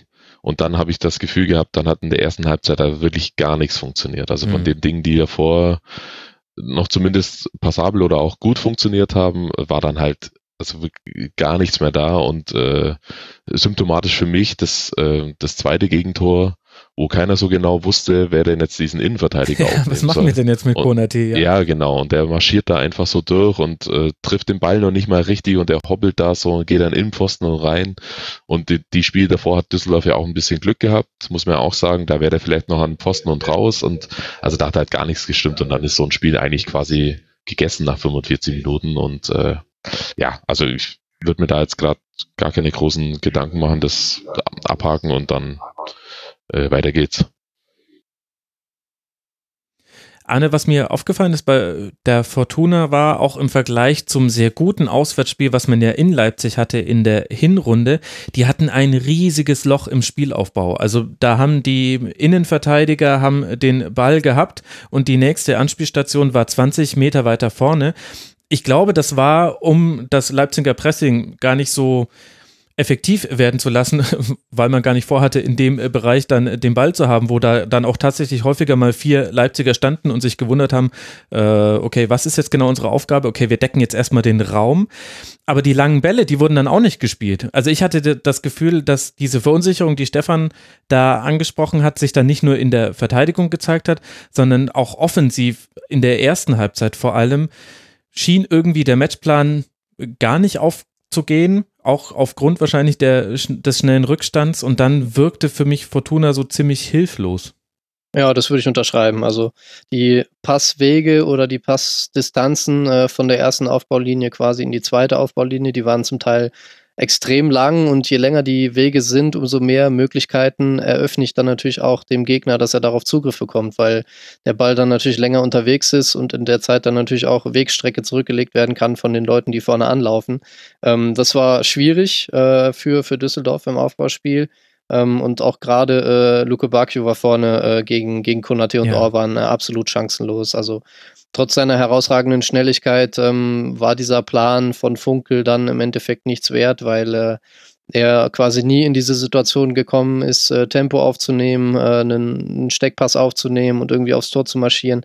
Ähm, deswegen wurde dann nach und nach auch umgestellt. Also gerade dann, ich glaube in der Halbzeit war es, glaube ich, als Dux kam, mhm. äh, da ist er dann auf die Seite gegangen. Äh, dann kam noch Hennings später, um irgendwie ein bisschen mehr Präsenz dann vorne zu haben mit der Doppelspitze Hennings und Dux, aber das hat äh, am Ende auch nicht viel ausgemacht. Also ja, ist natürlich schwierig, das Spiel jetzt einzuordnen, wenn du schon nach einer Viertelstunde mit 0 zu 3 hinten liegst, aber ein paar Sachen äh, sind dann trotzdem noch aufgefallen. Ähm, ich glaube, über Michael Rensing müssen wir schon sprechen auch. Mhm. Ähm, ich hatte ja das Vergnügen damals schon, äh, als er beim ersten FC Köln gespielt hat, immer so ein bisschen äh, zu verfolgen, was er, was er macht und wie er äh, die Torwarttechnik interpretiert. Das ist sicherlich interessant, ähm, um es mal positiv zu formulieren. Ähm, aber ich glaube auch, dass das 4-0, das muss in der Form auch nicht fallen, weil äh, der Ball kommt, der Schuss, äh, glaube ich, von, von Sabitzer und äh, Rensing hat ja diese Technik, wo er anfängt, mit dem Unterarm dann die Bälle abzuwehren. Mhm. Und da hast du natürlich einfach weniger Kontrolle. Also ich war nie Torwart, äh, aber ich befürchte, da hat man weniger Kontrolle, was das Abwehren angeht. Und ähm, der ist dann eben nicht nach außen abgewehrt worden, sondern eher in die Mitte. Und da stand dann eben Leimer, macht das 4 zu 0 und auch letzte Woche gegen, äh, gegen wen hat Düsseldorf da gespielt? Gegen Freiburg? Mhm. Nee, gegen Augsburg. Augsburg. Mhm. Genau, da war das der Freischuss von Schmid, glaube ich, den er auch mit dem Unterarm versucht abzuwehren, dann erst hinter der Linie. Also ich weiß es nicht. Äh, da müsste man wahrscheinlich die Meinung von dem Torwarttrainer hören dazu, aber ich finde das zumindest diskutabel jetzt äh, in diesen beiden Szenen, die ich da gerade genannt habe. Also ich glaube, ich glaube auch, dass es noch ein Punkt werden wird bei Düsseldorf, die Torwartposition an sich. Ähm, dass es unter Umständen auch noch zum Pro äh, Problem wird. Also ich habe mich auch einigermaßen gewundert, als sie dann äh, äh, Tropny aus, aus Bremen geholt haben, quasi jetzt als, mhm. ja, als Backup für, für Rensing. Ähm, das erscheint mir beides nicht bis, ja, ich bin mir nicht ganz sicher, ob das, äh, ob das reichen wird und ob Rensing dann tatsächlich auch bis zum Schluss im Tor stehen wird bei, bei der Fortuna. Mhm. Hat auch den Eckball fallen lassen vor dem 0 zu 1 mhm. in der zweiten Minute von Heistenberg. Also in dem Spiel definitiv nicht, nicht äh, sein Spiel. Da kann er sich aber auch die Hand geben mit vielen anderen in der Defensive, die auch, also gefühlt hat Leipzig in der Phase der, also in der ersten Hälfte der ersten Halbzeit hat Leipzig jedes offensive Duell gewonnen. Also egal, wer da gegen wen offensiv in den Zweikampf gegangen ist, Leipzig hat ihn immer gewonnen. Und ähm, deswegen, Rensing hat da eine Rolle gespielt, aber sicherlich auch nicht die einzige. Ich glaube, der will immer den Ball so rausschaufeln. Also das ist mhm. mir noch aus seiner Zeit bei Bayern. Da sieht man mal, wie jeder so seinen Fokus hat und dann Spieler in Schubladen steckt und dann entwickeln sie sich nicht mehr weiter, so wie man ja für die eigene Oma auch immer acht Jahre alt bleibt ähm, der, der versucht den, glaube ich, immer so hoch zu schaufeln, äh, die Distanzschüsse. Und äh, dann fehlt aber manchmal auch so ein bisschen die, die Spannung. Also so war es ja in Augsburg überhaupt erst möglich, dass er den Ball hinter der Linie abwehrt. Mhm. War allerdings auch ein gut getretener Freistoß bei dem. Aber hier in dem Leipzig-Spiel ist, ist es mir auch aufgefallen, vor allem weil wir da so einen ähnliches, ähnlichen Effekt haben wie auch bei Ron Robert Zieler. Da haben wir in der letzten Schlusskonferenz drüber gesprochen und damit auch relativ wilde Diskussionen unter anderem auf Twitter und im Forum ausgelöst der Ron-Robert Zieler ist nicht der Grund, warum der VfB Stuttgart so dasteht, wie er dasteht, aber er ist auch nicht der stabilisierende Faktor, der seiner Verteidigung in allen Phasen des Spiels hilft. Er hilft ihnen in manchen Phasen des Spiels und so war es bei Rensing in dieser Saison auch, aber es gibt auch Phasen, wo er sich, wo er genauso unsicher ist, wie eben die Vorderleute vor ihm. Das heißt quasi, du hast keinen stabilisierenden Faktor hinten drin, sondern einfach nur jemanden, der sich nahtlos in die Defensive einfügt, aber halt nicht immer auch im im Positiven. Und dann ist es eben auch ein Faktor im Abstiegskampf, wo es halt einfach ganz oft auch erstmal nur darum geht, nicht das 0 zu 1 zu kassieren. Siehe Augsburg, haben wir ja gerade drüber gesprochen. Was lässt sich denn, Stefan, noch zu Leipzig sagen? Das war ja dann routinierter Sieg und die Art und Weise des Zustandekommens ist natürlich dann auch perfekt. Also es hat alles geklappt, also Tor nach Standard, unglaublich. Leipzig trifft nach einem Standard. Konate hat sein erstes Bundesligator gemacht mit einem Dribbling über den ganzen Platz. Klar, warum eigentlich auch nicht? Ansonsten Tyler Adams hat die Kampelrolle übernommen, nachdem der sich leicht verletzt hat unter der Woche. Gab es irgendwas bei Leipzig, was dir aufgefallen ist, wo du gesagt hast, okay, das fand ich jetzt interessant, auch mit Blick auf die nächsten Spiele, die da noch kommen? Ja, es war schon ein, ein ordentlich Druck auf, äh, vor dem Spiel, finde ich, bei Leipzig, weil sie jetzt, ähm, klar haben sie jetzt gegen Dortmund das erste Spiel gespielt, da kann man schon verlieren. Aber man muss halt auch sehen, dass von hinten ordentlich äh, aufgeholt wird von, den, äh, wird von den anderen Mannschaften und ich glaube Platz 4 ist dann schon noch das Minimalziel für dieses Jahr, nochmal Champions League zu oder wieder Champions League äh, zu spielen. Insofern war das jetzt schon wichtig, äh, da zu gewinnen gegen eine Mannschaft, die davor ja doch sehr gut äh, gepunktet hat. Insofern sind sie damit echt gut umgegangen, natürlich auch durch den Spielverlauf äh, begünstigt. Aber was es jetzt für die Zukunft heißt, also für die, oder für die nächsten Wochen, hm, ja, wird man halt sehen müssen. Aber sie brauchen einfach so ein, auch so ein bisschen äh, so ein Flow, in den sie da jetzt kommen, um dann wirklich auch oben äh, dran zu bleiben. So, wenn die anderen drei Mannschaften, die ja quasi äh, immer punkten mit Gladbach, Bayern und Dortmund, die kann man ja quasi ähm, kaum einholen, aber man muss halt dann nach unten gucken und äh, dann jetzt auch das zu nutzen, dass sie nicht mehr international dabei sind, das wird dann schon die Aufgabe sein jetzt für die äh, Rückrunde. Mhm. Ja, fasst das ja ganz gut zusammen. Arne, ist dir noch irgendwas aufgefallen, was du erwähnenswert fandst? Ja, also gerade nochmal zu den beiden Spielern, die du eben genannt hast. Ne? Also Konate beim 2-0 äh, ist einfach top. Also als Innenverteidiger aus der Aufbausituation äh, dann den Mut zu haben, nach dem ersten Ball äh, in der Eröffnung mit nach vorne zu gehen und für Verwirrung zu sorgen beim Gegner, äh, dann mit dem Dribbling durchzugehen und äh, das Tor zu machen. Also super, also wirklich ein, ein hochveranlagter Innenverteidiger äh, mit Offensivdrang. Äh, so ein bisschen wie Piquet früher, der hat das auch ab und zu mal gemacht äh, bei Barcelona damals unter Guardiola. Also nicht, nicht unbedingt gewöhnlich für einen Innenverteidiger, aber. Sehr nett, dass du nicht den Lucio-Vergleich gebracht hast. Der hätte noch ja, mal eine andere Form der Ballführung beinhaltet.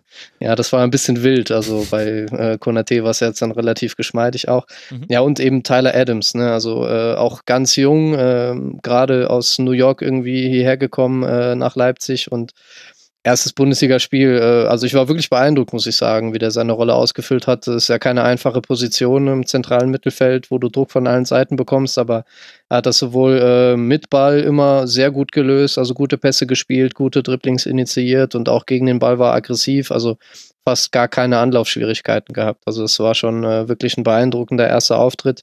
Ähm, und Kampel ist ja so ein bisschen immer der bestimmende Spieler bei Leipzig, aber den hat man in dem Spiel jetzt nicht vermisst. Wie das jetzt in den weiteren Spielen abläuft, äh, muss man natürlich abwarten, aber Adams hat mich wirklich äh, für seine erste, für seinen ersten Auftritt da beeindruckt.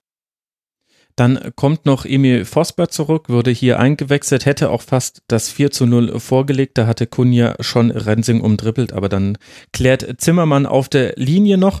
Und man hat in diesem Spiel einfach gesehen, Leipzig ist auch eins dieser Teams, was nicht von einem Offensivmann abhängig ist. Timo Werner, vielleicht gar nicht so die besten zwei Spiele seiner Karriere jetzt gemacht in dieser Rückrunde, fällt aber gar nicht so sehr auf, weil Josef Pausen jetzt eben in diesem Spiel getroffen hat und äh, gegen Borussia Dortmund, gut, da ging es zwar mit 0 zu 1 verloren. Das widerspricht jetzt meiner, es fällt gar nicht so sehr auf äh, These, ein bisschen muss ich zugeben. Aber da lag es jetzt nicht äh, definitiv äh, nur an ihm. Beide jetzt 13 Tore gemacht in dieser Saison. Für Leipzig geht es jetzt dann weiter in Hannover, bevor man dann zu Hause im DFB-Pokal gegen den VfL Wolfsburg antritt und dann Eintracht Frankfurt zu Hause empfängt. Fortuna Düsseldorf darf sich jetzt dann auswärts mit Hoffenheim auf Schalke im DFB-Pokal und dann zu Hause gegen den VfB Stuttgart auseinandersetzen, haben wir im VfB-Teil schon angesprochen. Das wird definitiv interessant. Und interessant war auch das Spiel des Tabellen 13. gegen den jetzt Tabellen 6., nämlich Freiburg gegen Hoffenheim. Das, wir hatten vorhin schon quasi Christian Streich mit in der Sendung, nämlich als du, Stefan, gesagt hast, naja, ist halt auch schwierig, wenn der VfB vier Tore kassiert oder drei Tore dann vor allem gegen Mainz im Heimspiel. Was ähnliches hat Christian Streich auch gesagt. Nach dieser 2 zu 4 Niederlage gegen Hoffenheim hat er gesagt, naja, wenn wir vier Tore kassieren, fünf Tore schießen wir eher selde, hat er gesagt. Kann man ihm definitiv zustimmen. Woran lag es denn, dass der SC diese Partie so deutlich dann nach dem Ergebnis verloren hat? Ja, ich glaube, es lag äh, in erster Linie äh, dann tatsächlich am Gegner, weil Hoffenheim ähm, da angeknüpft hat, wo sie, wo sie gegen die Bayern äh, in der zweiten Halbzeit aufgehört haben. Und äh, zwar zum ersten Mal nach, äh, nach langer Zeit wieder äh, ein Spiel äh, in Freiburg gewonnen hat, im, im kleinen Derby, sage ich jetzt mal, oder im, im Baden-Derby. Ähm, aber halt auch jetzt endlich mal diese Effizienz gezeigt hat, die der Mannschaft ja in der Hinrunde also gefühlt in 80 Prozent der Spiele ähm, ja. gefehlt hat. Mhm. Also auch wie, wie, wie gerade eben auch schon ähm, äh, angedeutet, auch aus allen möglichen, also bei Leipzig jetzt in dem Fall aus allen möglichen äh, Lagen Tore erzielt und aus allen möglichen äh, Spielsituationen Tore erzielt. Und das wird jetzt auch ähm, ja, der, der Maßstab sein und da auch eine gewisse Parallele meines Erachtens auch zu Leipzig, äh, jetzt die Rückrunde zu nutzen, ähm, wirklich viel unter der Woche dann einstudieren und trainieren zu können, um dann da wirklich nochmal anzugreifen nach ganz oben. Und ich, das ist für mich so ein bisschen wie letztes Jahr, ähm, als Hoffenheim mh, mm, mit großen Schritten dann noch in die Champions League gestürmt ist. Ich glaube, darauf sollten sich äh, Gladbach, Leipzig, wer auch immer Frankfurt vielleicht auch in diesem Jahr einstellen, dass die Mannschaft, äh, die in der Hinrunde meines Erachtens deutlich zu wenig Punkte geholt hat für den Aufwand, den sie betreibt und den Fußball, den sie vor allen Dingen spielt, dass die nochmal richtig angreifen werden nach oben. Arne, gehst du damit? Ja, absolut. Also ich meine, die Phase mit äh, sehr, sehr vielen Unentschiedenen Folge war ja jetzt unbedingt leistungsmäßig nicht so dramatisch, aber dann fehlen eben einfach die Punkte. Und äh, wenn äh, Hoffenheim da in einzelnen Spielen äh, einfach gewonnen hätte, dann wären sie jetzt ja auch ein bisschen äh, ja, besser postiert und vielleicht mit Frankfurt oder sogar Leipzig auf Augen, Augenhöhe. Und ich glaube, das entspricht auch dem Leistungsvermögen der Mannschaft. Ähm, ich glaube, mit Grilic ähm, ist jetzt ein Spieler, äh, zumindest im Spiel gegen Freiburg, auffällig gewesen, äh, der dieser Mannschaft so ein bisschen gefehlt hat in den letzten, in den letzten Spielen. Also war mein Eindruck zumindest, weil er eben mit seiner Spieleröffnung heraus und mit seinen Ideen äh, aus einem ganz tiefen Raum dann ähm, auch ja aus relativ wenig äh, für, für Torgefahr sorgen kann. Und so war es ja dann auch beim, beim dritten Tor ähm, von, von Kramaric. Also es war ja quasi der Umschaltfußball äh, in Perfektion, mhm. über den wir gesprochen hatten jetzt in den letzten Jahren. Sind die ähm, Packing-Werte explodiert bei dem einen Pass. Auf wow, ja, mhm. ja, absolut. Nee, war ein super Tor. Ähm, auch danach das Tor von dem hierbei. Äh, das zeigt ja auch so ein bisschen die individuelle Qualität, die in dieser Mannschaft vorhanden ist. Und ähm, ja, ich glaube, das kann für Hoffenheim auch nur äh, auch nur noch besser werden als jetzt äh, in diesem Spiel. Und ja, ist natürlich dann wieder die Frage, äh, wie so die Dynamik von dem Spiel losging. Und da waren natürlich die beiden individuellen Fehler, ähm, die da zu den ersten beiden Toren geführt haben, äh, auch ja von Belang, über die muss man natürlich auch sprechen, aber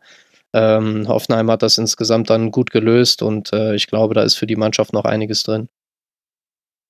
Ja, und gerade wenn wir über Grillitsch und Demirbay sprechen, äh, da habe ich so das Gefühl, dass man eine Kombination erlebt. Also Demirbay war schon einer der besten bei Hoffenheim seit den letzten Spielen der Hinrunde und auch jetzt äh, gegen Bayern nicht ganz so auffällig. Äh, das muss man ein bisschen rausnehmen. Aber ich habe das Gefühl, der profitiert wesentlich davon, dass Grillic zurück ist, einfach weil er jetzt wieder vor allem den Achterraum bekleiden kann. Und der hat ja vorher häufig so den Verbindungsspieler gespielt zwischen den Linien bei Hoffenheim und ist dann eben immer wieder mit in die Angriffe reingegangen, womit du dann eine personell gute Situation meistens hattest. Und der ist da ja auch sehr gefährlich, aber halt in der Konterabsicherung war das ein bisschen wackelig manchmal bei Hoffenheim. Und da gab es durchaus Räume, die man bespielen konnte. Und ich habe das Gefühl, jetzt, wo Grillic wieder da ist, der besetzt diese Räume ein bisschen bisschen, bisschen disziplinierter, ist vielleicht auch eher sein, sein Arbeitsauftrag. Und dann hast du hinten noch mit Benjamin Hüber, Hübner wieder jemanden zurück, wo du merkst, das gibt eben auch nochmal der Viererkette eine Stabilität, die Hoffenheim sonst häufig nur in der Dreierkette, also Fünferkette dann gegen den Ball hatte. Der hat auch gegen, gegen Freiburg sehr, sehr viel hinten bereinigt und hat auch einen guten Aufbau gespielt, wie ich fand. Also Aufbau bedeutet ja bei Hoffenheim eher, gibt den Ball halt jemanden, der dann den richtigen Aufbau macht, aber das musst du halt dann eben auch immer in jeder Spielsituation hinbekommen. Ich fand, das sind so zwei stabilisierende Faktoren und Grillitsch und Hübner und dadurch können dann vielleicht eben auch andere wie Demir bei und vielleicht auch noch ein paar nicht genannte noch besser ihrer eigentlichen Rolle nachgehen im Spiel. Ich habe das Gefühl, Hoffenheim hat sich wieder so ein bisschen gefunden in dem, was sie eigentlich spielen wollen würden. Ja, und Dennis Geiger nicht vergessen. Ich glaube, dass der auch in seiner, also von seiner, von seinem Spieltypus her auch mhm. äh, sehr gut dazu passt, eben dem ihr beide ein bisschen mehr Freiheiten zu lassen, der einfach im Passspiel äh, überragend gut ist und wir hatten es ja gerade eben auch schon kurz angesprochen. Dieses Kontertor ist halt einfach, das ist halt ein Hoffenheim-Tor. Ja, also das stimmt. steil spielen, klatschen lassen, steil spielen, klatschen lassen, zack, bin ich durch. Ein sensationelles Tor, absolut sensationell. Für mich ist das eigentlich das, das Tor der, der Saison bisher. Ui, das äh, konkurriert aber hart mit dem Hertha-Tor, über das wir später noch sprechen werden, finde ich. Das war schon auch eine sehr, sehr schöne Umschaltsituation. Vielleicht ein bisschen mehr noch mit zufälligen Aspekten drin. Naja, können wir später noch drüber diskutieren. Aber was ist denn dann äh, zu Freiburg zu sagen, Arne? Du hast ja schon so ein bisschen angedeutet, die ersten beiden Gegentreffer für Freiburg hatten ja auch mit individuellen Fehlern zu tun. Also das 1 zu 0 war ein Ball, den Stenze genau zwischen Heinz und Schwolo spielt und dann sagt der eine zum anderen, nimm du ihn, ich habe ihn sicher. Und Joel Linton holt den sich halt dann und macht das 1 zu 0 und das äh, 2 zu 1 war ein Strafstoß, den Stenzel verschuldet, als Nico Schulz in den Strafraum eindringt und Stenzel einfach ein bisschen zu spät kommt. Und dann war das eben der zweite Gegentreffer. Waren es nur diese individuellen Fehler? Ja, auch jetzt nicht nur von Stenzel, will es jetzt ja auch nicht nur auf einen Spieler hier mit dem Finger zeigen. Was fehlt denn beim SC? Ja, so ein bisschen die, die, die Kohärenz, glaube ich, jetzt äh, auch wieder zwischen den Mannschaftsteilen, was wir eben auch hatten. Ich meine, sie versuchen natürlich ähm, streichtypisch relativ intensiv zu spielen, mit hoher Intensität und mit viel Leidenschaft und mit, mit viel Moral, äh, so ein Spiel anzugehen, auch nach Rückstand. Aber ich hatte jetzt gerade in dem Spiel das Gefühl, ähm, dass, dass ja in einzelnen Situationen so ein bisschen die Ruhe gefehlt hat und auch ein bisschen die, die Abgeklärtheit. Also ich bin mir nicht sicher, ob Stenzel den Ball beim 1-0 so zurückspielen muss. Ähm, wenn er ihn zurückspielt, äh, dann sind dann immer noch Schwole und Heinz, die die Situation auch irgendwie klären können. Aber Heinz ähm, hatte sich ja schon komplett in eine andere Richtung äh, orientiert. Ähm, von daher ist das natürlich ärgerlich, dass man dann so in Rückstand gerät.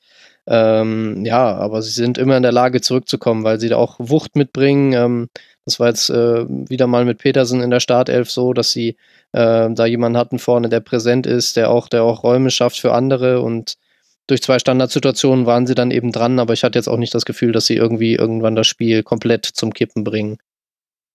Ja, aber es ist ja trotzdem, finde ich, aus Freiburger Sicht eine beruhigende äh, Erkenntnis, ähm, dass sie, das war auch gegen Frankfurt ja auch schon so, als sie innerhalb von zehn Minuten oder einer Viertelstunde das Spiel quasi schon abgeschenkt haben durch die drei äh, Gegentore nacheinander. Ja. Dann in der zweiten Halbzeit aber den Gegner tatsächlich so bespielen, also so viele Lösungen gefunden haben, dass Frankfurt da tatsächlich noch ein bisschen in Schlingern geraten ist. Und so mhm. hatte ich das Gefühl jetzt am äh, Samstag gegen Hoffenheim auch.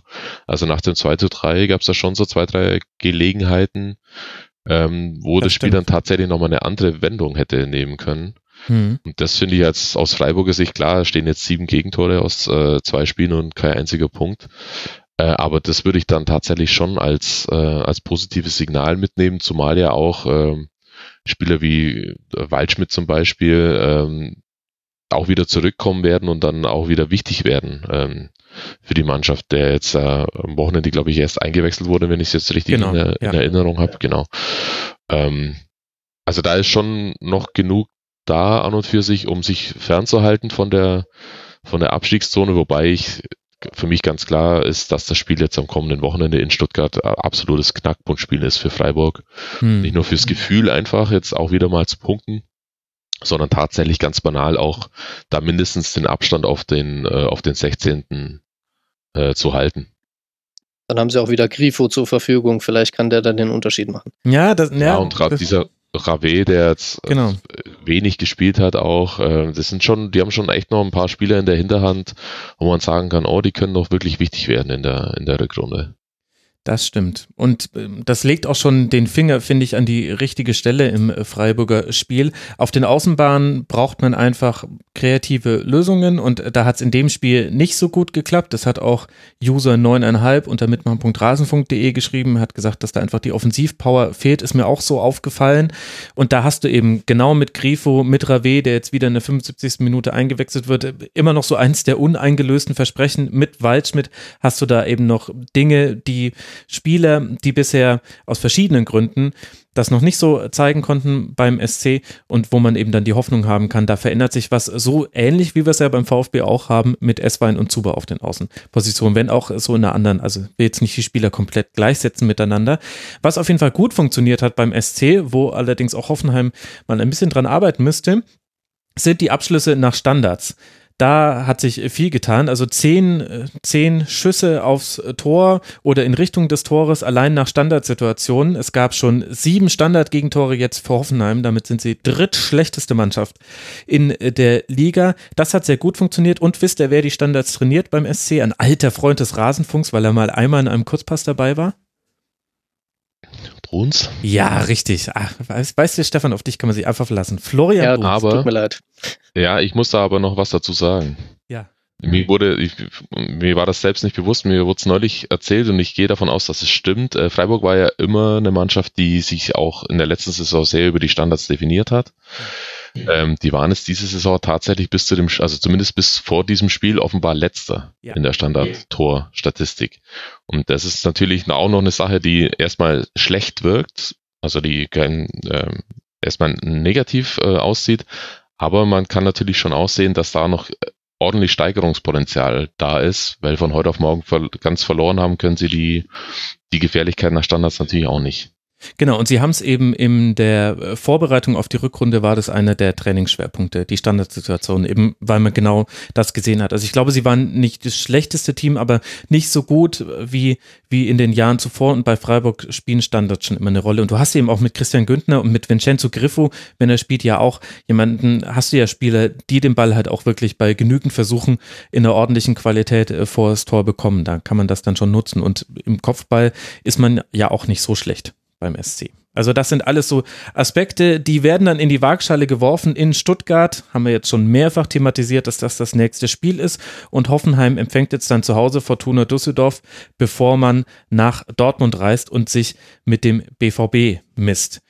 Damit haben wir die Plätze 13 bis 18 durchgesprochen. Auch schon einiges von den oberen Tabellenplätzen. Die haben alle gegeneinander gespielt an diesem 19. Spieltag. Wer noch fehlt von den ersten sechs dieser Fußball-Bundesliga ist Eintracht Frankfurt. Und damit kommen wir zum Samstagabend-Topspiel und auch zu unserem Schwerpunkt, nämlich Werder Bremen gegen Eintracht Frankfurt. Am Ende ein 2 zu 2. Maximilian Eggestein, Ante Rebic, Martin Harnik und Sebastian Aller erzielen die Tore.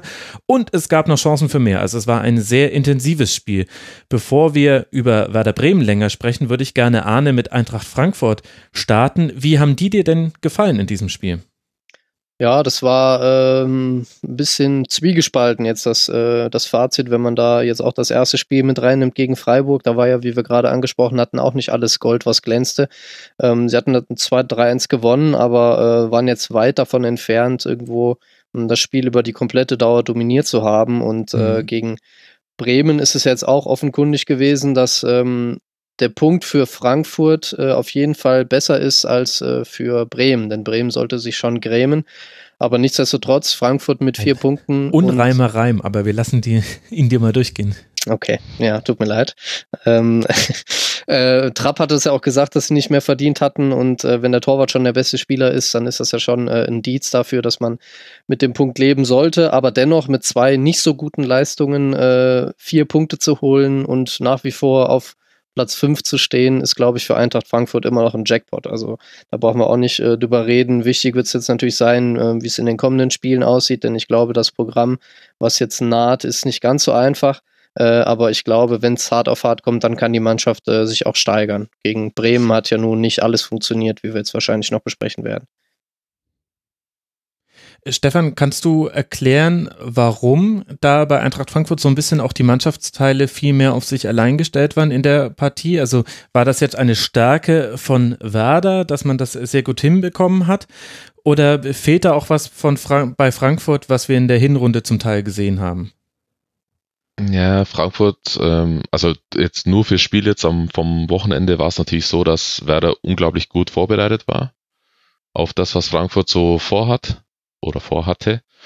Ähm, das unterbunden hat, das Spiel ins Mittelfeld schon sehr früh unterbunden hat durch eine etwas andere äh, Ausrichtung im Pressing und ähm, da sind sie nicht wirklich damit klargekommen, mussten ganz viel äh, lang spielen, was natürlich bei Frankfurt geht, mit, äh, mit Aller, der sehr viele Kopfballduelle für sich entscheiden kann. 17 und auch waren es in diesem Spiel. 17 ja. Kopfballduelle hat er gewonnen. Den Ball verlängern kann oder halt festmachen kann, das ist schon immer noch ein probates Mittel, aber das ist ja eigentlich nicht, also das ist meines Erachtens bei Frankfurt immer so der Plan B oder C. Normalerweise mhm. wollen sie ja schon ins Mittelfeld versuchen zu spielen und da dann entweder dann über die Außen zu kommen mit Da Costa und Kostic oder halt aus diesem Raum im Mittelfeld mit Dribblings wirklich sofort Geschwindigkeit aufzunehmen und auf die Abwehr zuzugehen. Die Spieler haben sie ja alle äh, in der Mannschaft. Äh, Gerade Jovic, der ein bisschen tiefer gespielt hat und nicht ganz vorne, ähm, ist immer wieder kurz gekommen, hat versucht, die Bälle sich abzuholen, aber da war Werder halt super drauf vorbereitet, hat die flachen Zuspiele alle mehr oder weniger, oder nicht alle, aber die meisten unterbunden einfach in diesen, in diese Zonen. Und dann musste Frankfurt immer äh, hochspielen, was, wie gesagt, jetzt nicht unbedingt immer die A-Lösung ist. Äh, das war das eine. Ähm, viel gravierender meines Erachtens war aber, dass sie mit, äh, mit der Art, wie Werder angegriffen hat, äh, nicht besonders gut zurechtgekommen sind. Und da muss man einfach äh, zwei Spieler dann jetzt in dem Fall hervorheben. Das waren Kruse und Eggestein, also Maximilian Eggestein, die beide ein herausragend gutes Spiel gemacht haben. Gerade mhm. in, den, in der ersten Halbzeit war wirklich überragend, wie Kruse immer wieder zuerst Hasebe gebunden hat, erstmal tief gehalten hat und dann auf einmal war er weg und Hasebe wusste jetzt nicht so genau, gehe ich jetzt mit oder gehe ich nicht mit, bleibe ich da? Und wenn ja, wenn ich da bleibe, wer übernimmt ihn dann im Mittelfeld? Und da hatten sie keine Lösung dafür. Und Kruse hat es so mal wieder so geschickt gemacht, dass er ganz oft dann eben Anspielstation war und ein Eggestein genauso immer wieder im Halbraum angeboten, dann wirklich mit Dynamik nach vorne oder dann äh, gepasst hat. Und so konnten sie dann Frankfurt tatsächlich auch oft mal in, um, in, in so Umkehrspielsituationen erwischen, was für Werder nicht unbedingt typisch ist, weil sie ja schon eher hm, Ballbesitz- und Positionsspiel Fußball spielen. Aber da konnte man dann schon sehen, wie der Plan war. Und äh, als das dann tatsächlich mal mitgegangen, also auch weit mitgegangen ist bei dem 1 zu 0 eben, äh, das war ein Einwurf von Werder in der eigenen Hälfte und Kruse kam mal wieder kurz, fast auf die Sechserposition. Hasebe klebt äh, an ihm dran, der spielt den Ball mit der Hacke und dann hat er sofort gefehlt. Ja, da war der, das ganze Ding ausgehebelt und dann war die Lücke da. Hanik spielt den Ball tief, Eggestein ist da. Dass man das dann natürlich anders verteidigen muss, ist auch klar. Mhm. Aus Frankfurter Sicht äh, mit drei gegen ein.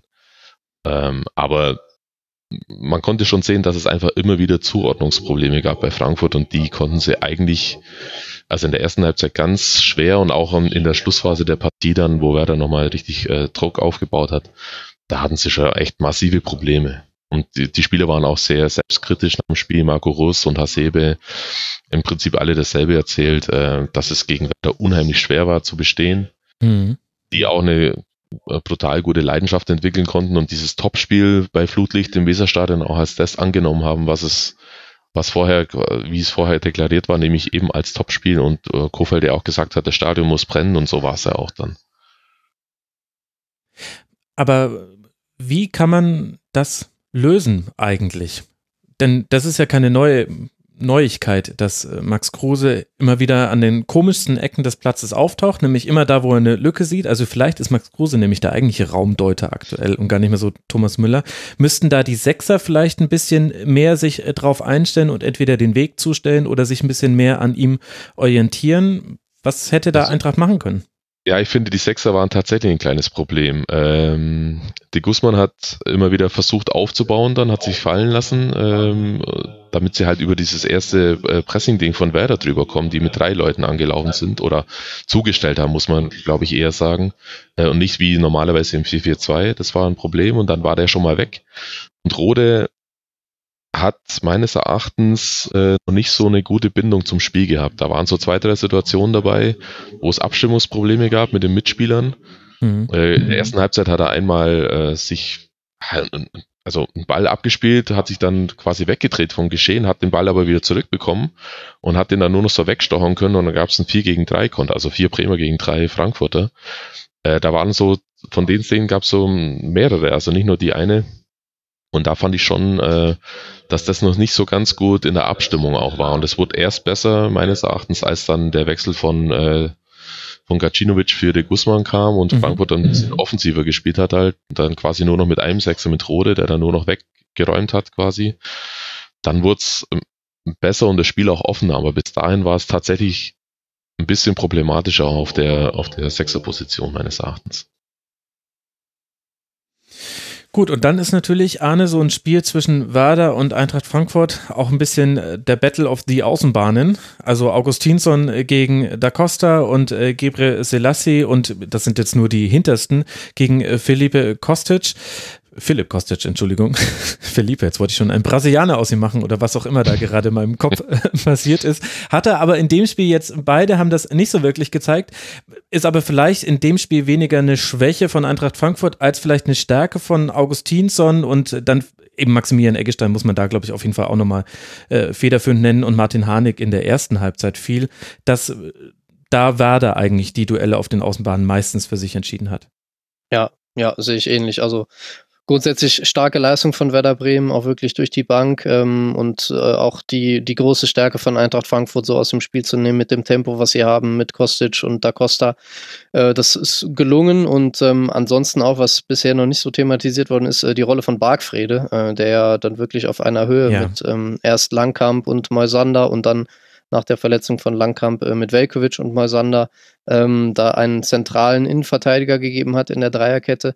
Und ähm, das ist dann natürlich ähnlich wie bei der Diskussion eben um Hasebe. Das ist für diese Spieler natürlich sehr, sehr schwierig, äh, wann sie heraustreten müssen, wann sie einen Spieler bis ins Mittelfeld verfolgen und wann eben nicht.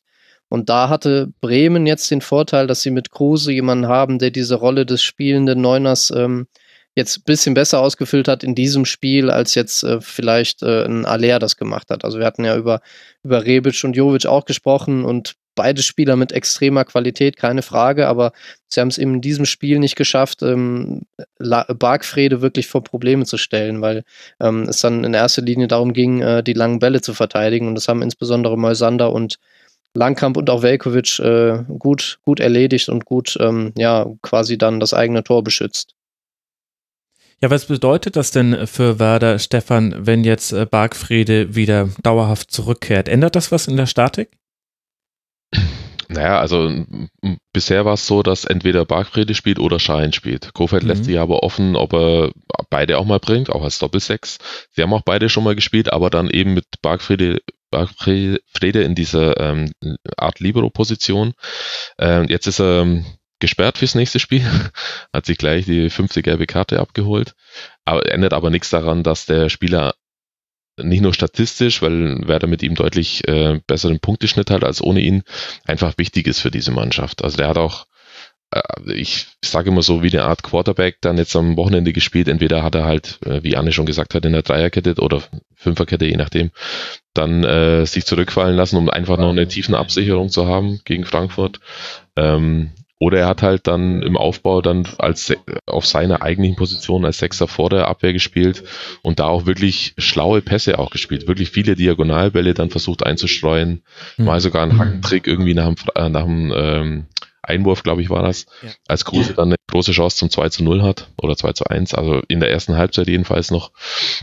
Also man sieht schon, dass der Spieler halt unglaublich wichtig ist und dass er einfach ein anderes Profil mitbringt als die, als Schein jetzt zum Beispiel, der sehr passstark ist, sehr viel über Antizipation macht im, äh, im Spiel gegen den Ball, äh, auf zweite Bälle gehen kann, da wirklich gut ist, aber ähm, Bargfrede ist einfach ein super Ballklauer. Mhm. Das betont Kofeld auch immer wieder, der einfach für bestimmte Gegner einfach besser passt. Und Frankfurt war ganz klar so ein Gegner, dass man mit ihm dann auch eben in dieser Twitter-Position halt sehr gut äh, operieren kann. Also unheimlich wichtiger Spieler für Werder, der immer so ein bisschen ja, unterm Radar fliegt oder durchs Raster fällt, wenn man über Werder spricht. Und dann eben Maximilian Eggestein mit der, ich würde sagen, besten Leistung, die man bisher von ihm gesehen hat im Trikot von Werder Bremen. Jetzt nicht nur, weil er dieses Tor gemacht hat gegen drei Frankfurter. Wenn er ihn macht, alles wunderbar. Wenn er ihn nicht macht, dann stehe ich an dieser Stelle und sage, leg ihn bitte quer. Da waren zwei frei, aber so ist ja alles wunderbar. Hat dann auch noch den Pfosten getroffen, der war unglaublich präsent und zwar auch im Defensiven. Also vier erfolgreiche Tacklings, äh, fünf klärende Aktionen, fast jedes Dribbling, was er genommen hat, hat er auch gewonnen. Unglaublich. Koffer hat dann nach dem Spiel gesagt, Maxi Eggestein war Weltklasse. Oh, das Und heißt, er spielt bei, bei Crystal Palace oder wie? Muss ich das jetzt verstehen? Wahrscheinlich, mit dem richtigen Berater schon, ja. Nee, also ähm, das war, war vielleicht auch ein bisschen zu hoch gegriffen, aber an und für sich die, die Tendenz war, glaube ich, oder die Intention, was der Trainer damit sagen wollte, war, glaube ich, klar. Der war absolut überragend im wahrsten Sinne des Wortes. Ähm, unglaublich gutes Spiel gemacht. Und dann hatten wir aber ja, das war die Szene, wo Florian Kofeld gute Laune hatte. Im Intro haben wir ja aber äh, einen Teil gehört, wo er schlechte Laune hatte. Also es wurde viel über Schiedsrichterentscheidungen gesprochen nach diesem Spiel. Spielt Jovic äh, den Ball mit dem Ärmel, wie Florian Kofeld es gesagt hat, oder mit der Schulter, wie Thomas Skulski vom ZDF es gesagt hat, äh, vor dem Ausgleich von Rebic, der aber vielleicht auch noch anders auch noch hätte verteidigt werden können. Und dann eben zum Beispiel auch diese Szene, wo Rebic gegen wenn Klaassen und Augustinsson ins Dribbling geht und Augustinsson dann den Ball einfach mit der Hand stoppt im Strafraum, sah so ein bisschen Blackout-mäßig so aus, ehrlich gesagt. Also sehr komisch. Das war dann der Handstrafstoß zum 2 äh, zu 2. Also es wurde viel diskutiert und wir hatten noch eine vermeintliche Handspielsituation kurz vor Ende des Spiels, wo Velkovic oder nee, Moisander war es, Entschuldigung, den äh, Ball an die Hand bekommt. Frage, war es im Strafraum, war es außerhalb des Strafraums? Einmal würde der Video Assistant Referee eingreifen, einmal wäre es nicht äh, von Belang und war es Absicht oder war es nicht? Das ist die alte Diskussion, die wir schon tausendmal hatten. Welche Rolle, Stefan, würdest du denn sagen, spielen denn diese Schiedsrichter-Diskussionen wirklich, wenn wir jetzt mal das Sportliche von dem, was jetzt so nach so einem Spiel passiert, dann auch mal so ein bisschen versuchen zu trennen? Hatte das eine Bedeutung? Ich habe da, glaube ich, eine einigermaßen unpopuläre äh, Meinung. Äh, ich finde, dass der Markus Schmidt, der Schiedsrichter, ein gutes Spiel gemacht hat. Also der hat die die Entscheidungen, die er äh, zu treffen hatte, waren richtig, abgesehen von dem Handspiel von Jovic, das für mich äh, dann spätestens in Köln auch als solches hätte gewertet werden müssen. Ich finde auch, dass das eher ähm, der Oberarm war, und jetzt zitiere ich einfach mal äh, Kofeld, wenn er sagt, mhm. Oberarm gehört zur Hand, was natürlich anatomisch nicht wirklich korrekt ist, aber ähm, man weiß, glaube ich, was er damit sagen wollte. Also in, in Realgeschwindigkeit hätte ich auch gesagt, das war die die Schulter, er nimmt ihn mit der Schulter weg den Ball, aber tatsächlich finde ich, dass es Handspiel war. Ansonsten hat der Schiedsrichter in diesem Spiel meines Erachtens nicht besonders viel falsch gemacht. Also die Stimmung war natürlich äh, aufgeheizt, auch ein bisschen durch Kofeld oder durch die Bremer Bank. Das war ja nicht nur er, das war auch Baumann, der öfter mal beim vierten Offiziellen war. Ähm, das bekommen die Zuschauer natürlich mit und dann ein Elfmeter gegen die eigene Mannschaft, der für mich absolut unstrittig war. Ja. Ähm, und am Schluss, das hat Kofeld dann tatsächlich auch noch äh, quasi zugegeben, äh, hatten sie auch noch Glück, weil es ein Handspiel war es von Moisander, aber wie du gerade äh, schon gesagt hast, dann musste man gucken, ist es jetzt auf der Linie oder nicht, um eingreifen zu können, also auf der Strafraumlinie. Ähm, das, da hatten sie tatsächlich noch Glück, dann verlieren die am Schluss das Spiel sogar noch, wenn es dumm läuft. Hätten sie auch so noch verlieren können, also Haller ja, ja ein bisschen, 94. oder sowas. Ähm. nicht also das, der Charakter des Spiels in der Schlussphase war tatsächlich so sehr wild, wie ich finde, hin und her, viel hin und her, auch auf beide, äh, in beide Richtungen, hm. bei Werder hm. natürlich die besseren Ansatzchancen hatte.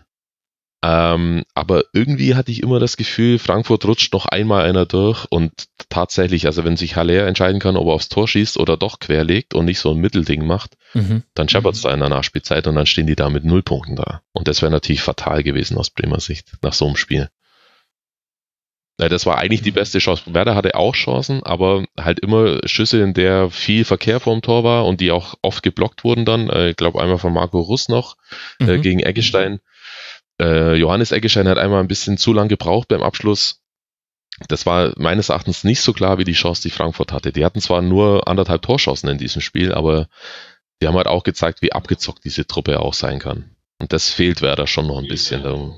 Da mhm. Also bei, all, bei allen Positiven, dass man sehen kann jetzt in den ersten beiden Spielen äh, nach der Winterpause, das fehlt tatsächlich noch. Chancenverwertung ist bleibt weiter ein Problem für die Mannschaft. Es gibt einfach keinen Spieler, der aus einer halben Chance mal ein Tor macht.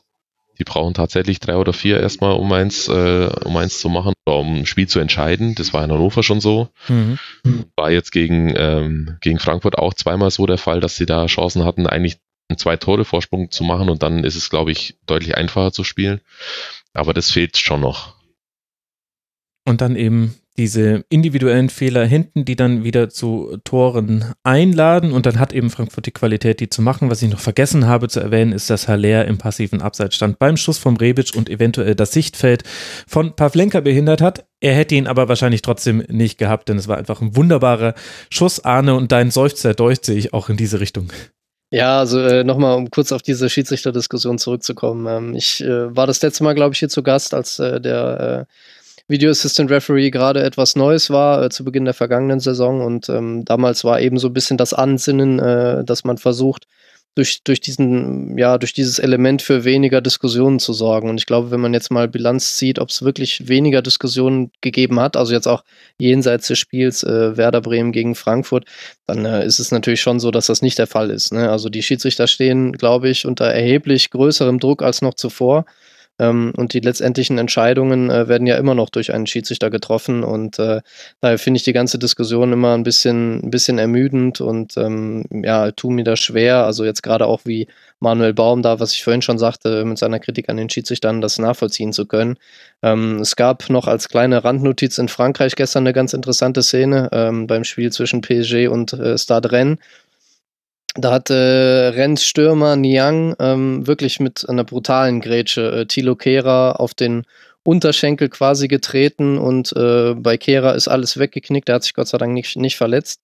Ähm, Nyang hat zuerst die gelbe Karte bekommen, dann hat äh, der Schiedsrichter den Hinweis bekommen, sich das Ganze nochmal anzusehen und er hat sich wirklich nochmal angeschaut und ist bei seiner gelben Karte geblieben. Also man kann wirklich zu keinster Weise davon ausgehen, dass der Video Assistant Referee zu 100% Fehlentscheidungen ausschließt und gerade gestern diese Szene hat mich nochmal darin bestärkt, dass äh, eigentlich das Ganze drumherum und die ganzen Diskussionen, die geführt werden, äh, darüber eigentlich völlig irrelevant sind, weil es an dem Problem, dass es Fehlentscheidungen geben wird, auch immer wieder nichts ändern kann.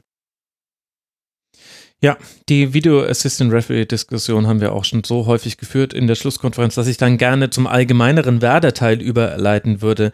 Stefan, jetzt haben wir mit dem Spiel, du hast es schon angesprochen, wieder so ein Spiel gehabt, was hin und her wogte und wo der Gegner auch gut noch den Sieg hätte erzielen können. Ähnliches Spiel hatte man zum Beispiel in der Hinrunde gegen Leipzig, sehr offensiv gewechselt beim Stand von 2 zu 2. Und da hat man dann tatsächlich noch das Gegentor kassiert. Florian Kofeld hat dann später gesagt, er wird immer so einwechseln, dass es um den Sieg geht. Das ist ja auch sehr positiv zu bewerten als neutraler Beobachter, ist immer was los bei Werder. Aber wo würdest du denn sagen, steht jetzt Bremen in seiner Entwicklung? In der Tabelle ist es gerade der elfte Rang mit 31 erzielten Toren, 31 kassierten Toren, also der Durchschnitt der Liga. Äh, ganz kurz zur Einordnung äh, eben. Äh, das hört sich jetzt so ein bisschen an, als würden die da immer, äh, nicht immer, aber als würden sie dann Harakiri spielen. Das stimmt nicht. Also die, die Einwechslung in Leipzig zum Beispiel war Pizarro kurz vor Schluss die, dieser Wechsel hatte nichts mit dem Gegentor zu tun. Das, nach der, das Gegentor fällt nach dem Einwurf tief in der Werderhälfte. Äh, Pizarro ist ungefähr 80 Meter weg. Also das hatte damit nichts zu tun. Nicht, dass da ein falscher Eindruck entsteht. Mhm. Ja, stimmt. Ähm, und, auch, und auch jetzt gegen, ähm, gegen Frankfurt war das im Großen und Ganzen ein sauber abgesicherter Offensivmodus, den die da gespielt haben.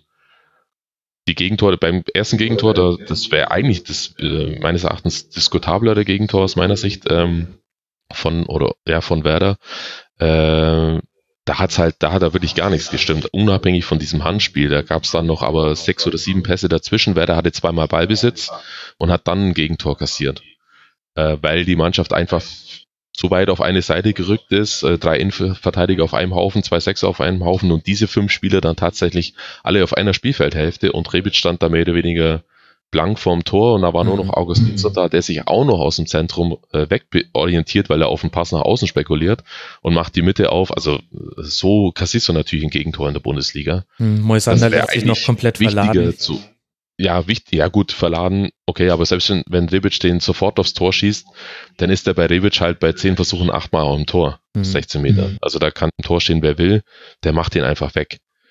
Und das ist eigentlich äh, diskutabel, dass, wie gesagt, Frankfurt das sowas dann auch sofort nutzt. Das ist halt der Qualität des Gegners geschuldet, aber hat jetzt an und für sich nichts mit der Art zu tun, wie Werder jetzt verteidigen will.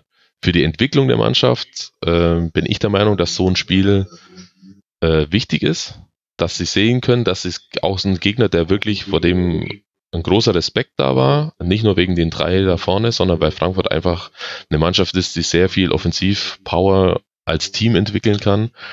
Haben sie jetzt gesehen, dass sie es wirklich gut verteidigen können, bis auf vielleicht zwei oder drei Ausnahmen ohne aber jetzt äh, sich hinten reinzustellen und da irgendwie auf Konter zu spielen oder sowas, sondern ohne ihren Stil, ihren äh, grundsätzlichen Stil ähm, aufzugeben. Das war wichtig. Was jetzt, da habe ich gerade eben schon angesprochen, natürlich noch dazukommen muss, sind so Sachen wie einfach kalt zu sein vorm Tor. Mhm. Also ich weiß nicht, ob das noch was wird in dieser Saison, weil nochmal der Spieler an und für sich nicht im Kader ist, der dann solche Dinge auch einfach mal wegknipst. Äh, das wird, glaube ich, ein Dauerproblem bleiben, aber allein die Tatsache, dass Werder in jedem Spiel, egal gegen welchen Gegner, ob der jetzt Hannover heißt oder Dortmund oder Bayern, in der Lage ist, fünf, sechs große Torchancen rauszuspielen und nicht durch Zufall irgendwie vor die Flinte zu bekommen, das zeigt schon, in welche Richtung es geht. Und äh, Kofeld hat in der Winterpause nach einer klaren Analyse der, der Hinrunde gesagt, was so die zwei, drei wichtigsten Sachen sind, an denen sie arbeiten wollen, unter anderem auch äh, Standards. Mhm. Da müssen wir mal gucken, da dann jetzt unterm Strich tatsächlich dabei rumkommt, aber die ersten Ansätze, auch im letzten Drittel dann wieder mit mehr Geschwindigkeit dann in die Tiefe zu kommen, die, ähm, die sind auf jeden Fall schon da. Und also ich glaube, dass die, die Mannschaft steht voll drin in der Entwicklung, wie du es gerade eben schon angesprochen hast, ist aber noch längst nicht am Ende. Also ich bin, ich bin mir nicht sicher, weil irgendwann wirst du wahrscheinlich auch danach fragen, dieses Europa-Ziel, das finde ich. Antizipiert er schon meine Fragen, sehr gut. Ja, das, das Europaziel, äh, das zu formulieren, das finde ich in Ordnung. Ich persönlich hätte es vielleicht nicht so gemacht, aber das ist ja wurscht. Es sind ja auch nur zwei Punkte aktuell, muss man sagen. Ja, es, okay. Ja, aber es sind auch ein paar Mannschaften dazwischen. Also es ist, sind ja nicht zwei Punkte als Tabellen siebter, sondern als, glaube ich, elfter Sitz im Moment. Genau, ja. Was erstmal belanglos ist, meines Erachtens. Ob die jetzt elfter sind oder neunter, macht da, spielt ja momentan keine Rolle. Ähm, aber dieses, ich glaube, ich bezweifle, dass es reichen wird für Europa, weil sie, glaube ich, in diesen entscheidenden Sequenzen eben vor dem äh, gegnerischen Tor, da sind sie einfach nicht so wie andere Mannschaften. Alles andere ist schon auf einem richtig guten Weg. Und da würdest du auch die Defensive mit einbeziehen bei 31 Gegentoren. Ich habe nochmal vor der Sendung recherchiert. Nach Expected Goals, also statistische Wahrscheinlichkeit der Gegentreffer, hätte man sogar drei Treffer mehr noch kassieren müssen und hätte ein Pünktchen weniger als aktuell. Also da hat man auch Pavlenka, würde ich da mal noch mit reinrechnen als positiven Faktor. Ist dir das auch stabil genug? Ist das einfach ein, in Anführungszeichen, Kollateralschaden, den man mitnehmen muss, wenn man einen riskanteren und offensiv ausgerichteten Fußball spielt? Mm, ja und nein. Also ich, es gibt äh, unbestritten, glaube ich, äh, Defizite in der Geschwindigkeit. Also sie haben keine, ich sage immer, sie haben keinen Innenverteidiger, der noch löschen kann, der mal noch was weglaufen kann, so wie du, wie wir es vorhin bei Bayern hatten, Süle, der einfach dann auch schnell genug ist, ganz lapidar mhm. in so einem Laufduell. So einen Spieler haben sie nicht. Velkovic ist noch quasi der schnellste und dann haben sie noch Langkamp, der momentan eigentlich die Nase vorn hat auf der rechten Innenverteidigerposition und Moisander, die ganz andere Qualitäten haben, aber garantiert nicht die Antritts- oder Endgeschwindigkeit. Ähm, dazu kommt halt mit Bargbrede und auch Shahin Sechser davor, die das eigentlich auch nicht haben, also nicht eigentlich, sondern die das auch nicht haben. Und das kann in dem einen oder anderen Spiel dann tatsächlich mal zu Problemen führen. An der grundsätzlichen Herangehensweise wird sich aber nichts ändern. Also nochmal, die, es wird da kein Harakiri-Fußball gespielt. Das, das ist, man muss es als Gesamtkonzeption sehen und da gehört das offenbar und leider aus Werder Sicht immer noch dazu, dass sie relativ, also zumindest für einen UEFA Cup Aspiranten viele Gegentore kassieren. Aber ich glaube, Kofeld wird sich davon in keiner Weise abbringen lassen, das fortzuführen. Und äh, er sagt selber immer, die Wahrscheinlichkeit, Spiele zu gewinnen, erhöht sich nicht jetzt unbedingt dadurch, dass ich äh, mich auf die Defensive ähm, äh, fokussiere, sondern Ja. dass ich mein Spiel nach vorne weiter verbessere. Und das sehe ich im Prinzip genauso. Dann noch eine etwas äh, gewagtere äh, These. Ich weiß nicht, ob ich da zwei Dinge in Zusammenhang bringe, die vielleicht gar nicht miteinander zusammenhängen. Aber diese Aufgeregtheit von Florian Kofeld an der Seitenlinie, die wir jetzt ja in dem Fall auch im Intro, auch nach dem Spiel noch erlebt haben, auch noch eine ganze Weile nach dem Spiel, hängt die auch damit zusammen, dass man dann eben auch manchmal beim Verdaddeln von Chancen so ein bisschen aufgeregt ist. Also gegen Hannover 96 erinnere ich mich an ein paar Szenen, wo ich mir, wo ich das Gefühl hatte, wenn einer von euch jetzt einfach mal geguckt hätte, wo steht das Tor, wo ist der nächste Verteidiger, dann hätte er den Ball einfach neben dem Pfosten, und zwar innerhalb des Tores, platziert und hätte ihn quasi reingeschoben. Hängt das zusammen oder, oder ist einfach Werder Bremen ein solcher Verein, der eben auch das braucht. Im Positiven hat es ja auch in dem Spiel ja auch zu vielen tollen Umschaltmomenten und so weiter geführt. Mm, Ja, das ist eine, glaube ich, etwas zu gewagte These. Also du meinst quasi, dass die, dass die Aufgeregtheit des Trainers sich überträgt auf die Spieler? So ein bisschen. Oder vielleicht auch sinnbildlich Ah, nee, glaub ich- dafür ist, nee, dass nee. es bei beiden fehlt, bei Mannschaft und bei Nein. Trainer. Nee, das glaube ich nicht. Also Kofeld ist also so, so unglaublich gut rhetorisch und ähm, sachlich der sein kann. Während der 90 Minuten ist er tatsächlich echt hibbelig, finde ich. Mhm. Also und auch ganz viele so kleine Bewegungen und der muss, der braucht einfach ein Ventil, um das so rauszulassen. Äh, aber die anderen auf der Bank sind ja eigentlich eher so genau das Gegenteil. Also Thomas Horsch ist ja, der holt ihn dann auch immer wieder zurück von der Seitenlinie und sagt, jetzt mach mal wieder ruhiger, wenn es mal ganz hektisch wird. Borowski ist jetzt auch keiner, der da jetzt ständig aufspringt und Baumann ja so und so nicht. Also die sind eigentlich, äh, die können dir da immer schon ganz gut einfangen, wenn er es nicht selber äh, hinbekommt. Aber da hast du recht, er ist meines Erachtens auch ein, ein deutlich ein aktiverer Trainer, sage ich jetzt mal vorsichtig, als das andere sind. Aber dass das jetzt mit der Mannschaft in der Entscheidungsfindung vorm Tor zu tun hat, äh, sehe ich überhaupt nicht so. Ja. Das ist einfach, das sind gelernte oder Dinge, die man sich im Training aneignen muss, die man lernen muss, in diese, in diese sehr, sehr kurzen Phasen des Spiels eine, eine Routine reinzubringen, in der man dann wirklich äh, den richtigen, die richtige Entscheidung trifft, den Torabschluss oder den Querpass, wie auch immer. Ähm, und man darf halt auch nicht vergessen, ähm, jetzt in dieser Offensive sind natürlich mit Pizarro, ist klar, und mit Hanik zwei gestandene und Kruse meinetwegen auch noch mit dazu. Äh, dann sagen wir drei gestandene Spieler, ähm, die or- ordentlich Erfahrung mitbringen. Mhm. Aber es gibt natürlich auch sehr viele junge Spieler. Also Sargent, äh, Johannes Eggestein, auch Rashica ist jetzt seit einem Jahr in der Bundesliga. Die müssen das, die müssen das alles auch noch lernen. Ja. Also das Ja. ist nicht so, dass es jetzt einfach vom, vom Himmel fällt und die da äh, Tore en masse äh, schießen, sondern das ist auch ein Prozess, der dem einen oder anderen zu lange dauert, aber so ist es nun mal. Also das darf man halt einfach nicht vergessen. Und wenn das mein, ich finde, ich sage mal, wenn das mein kleinstes Problem ist, den, den Abschluss dann hinzubekommen, ich glaube, daran kann man arbeiten und äh, wenn ich jetzt keine Torchancen mehr hätte, das fände ich als eigentlich grundlegenderes Problem. Aber das ist ja bei Werder nicht der Fall. Ich finde, das bindet dieses Segment eigentlich mit einem schönen äh, Werder-grünen Schleifchen zusammen. Für Werder geht es jetzt dann weiter in Nürnberg, in Dortmund im DFB-Pokal und dann zu Hause gegen den FC Augsburg. Und Eintracht Frankfurt hat jetzt eine geile Folge von Spielen, finde ich. Zu Hause gegen Dortmund, in Leipzig, in Donetsk, zu Hause gegen Gladbach.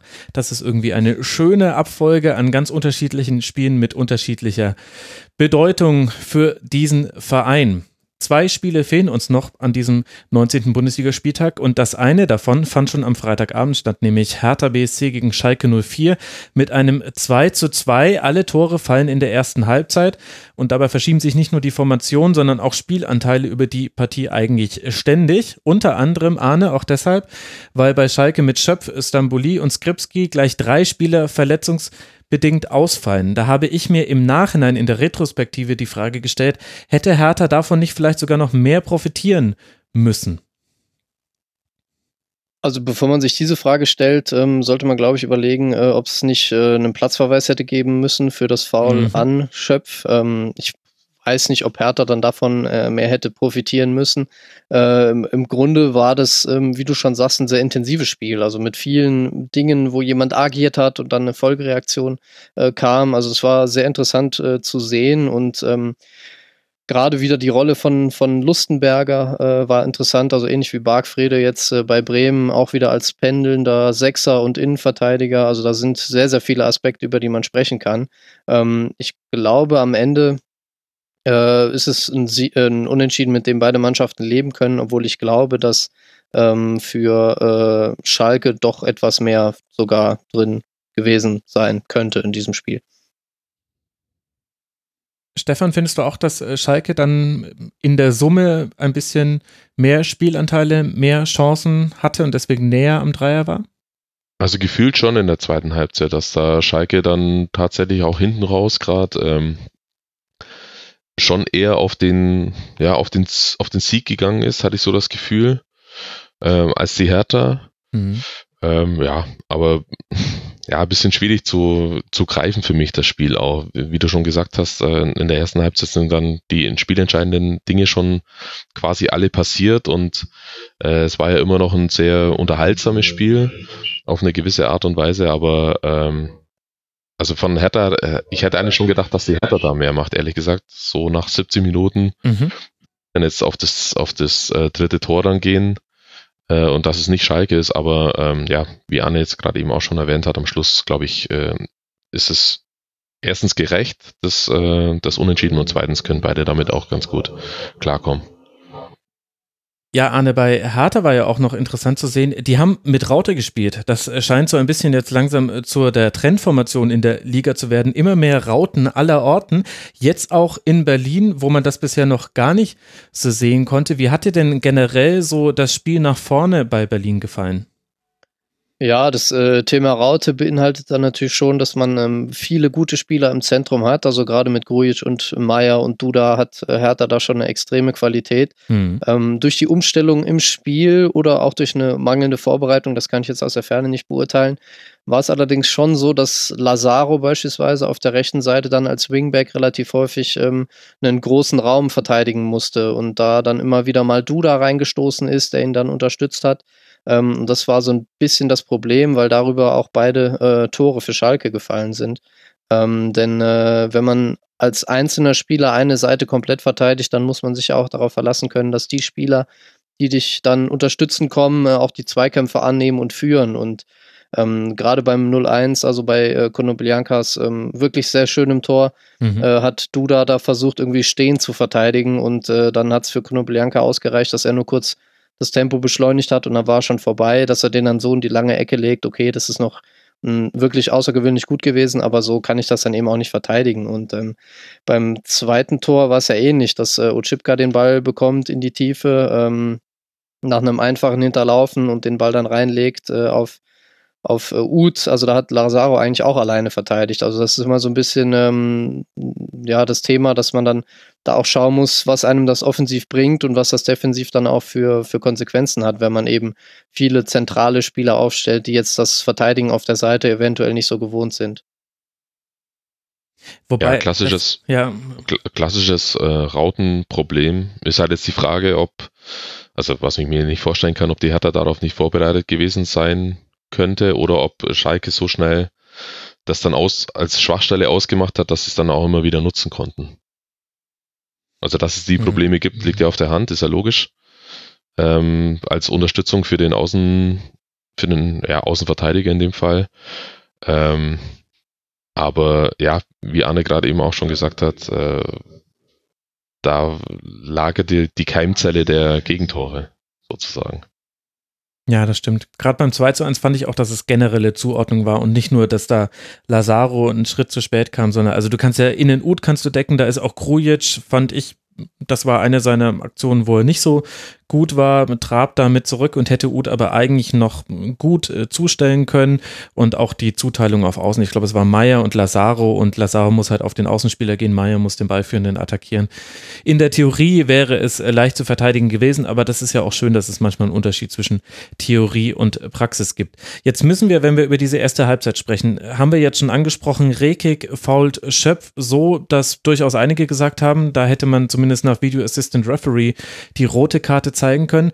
Und dann, Stefan, prallt Stamboli im Luftzweinkampf mit Meyer zusammen spielt dann noch 13 Minuten weiter und jetzt im Nachhinein erfahren wir, er hat eine Jochbeinfraktur und hat mit der noch weitergespielt.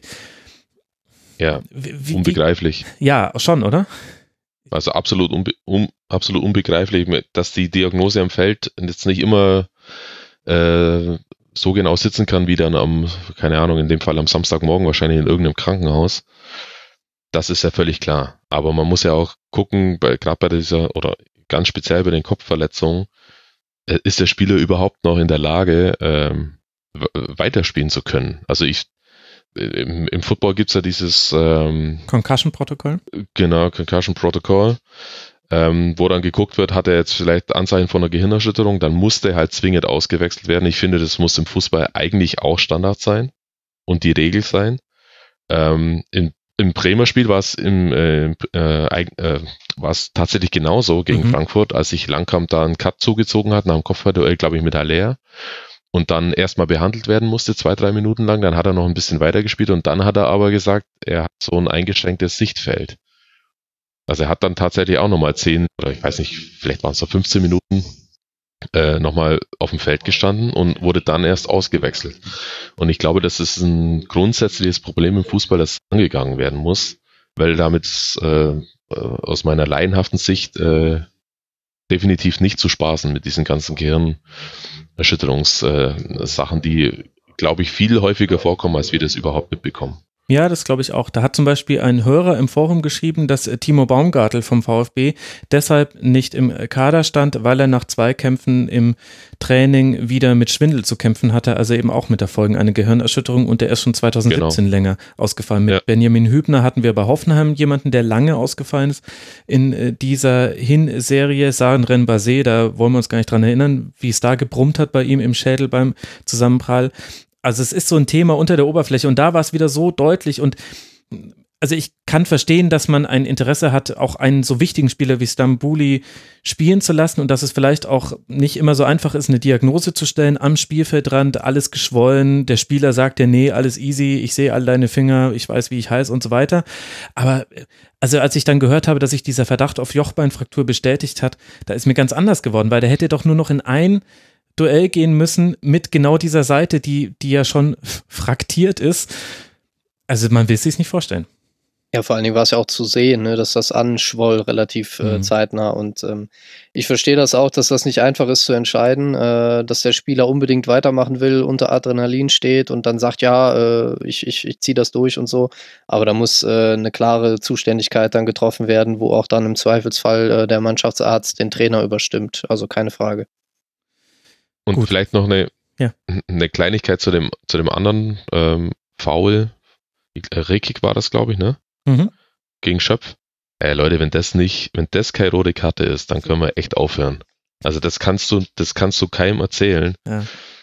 Der haut den beinahe Schiene und Wadenbein durch und dann äh, sehen die da drüber hinweg. Also das ist für mich unbegreiflich sowas. Also da, dagegen war das Delaney-Ding äh, gegen äh, äh Sachen Basé genau äh, noch Kindergeburtstag. Und das war schon ziemlich hart an der Grenze. Aber das, also, was muss denn da passieren, dass da einer vom, vom Platz fliegt? Also bei so einem Foul. Ja, der Knochen muss ich, brechen anscheinend. Dann ja, wahrscheinlich auch, rot gewesen, ach, Da habe ich kein Verständnis für. Tut mir mhm. leid.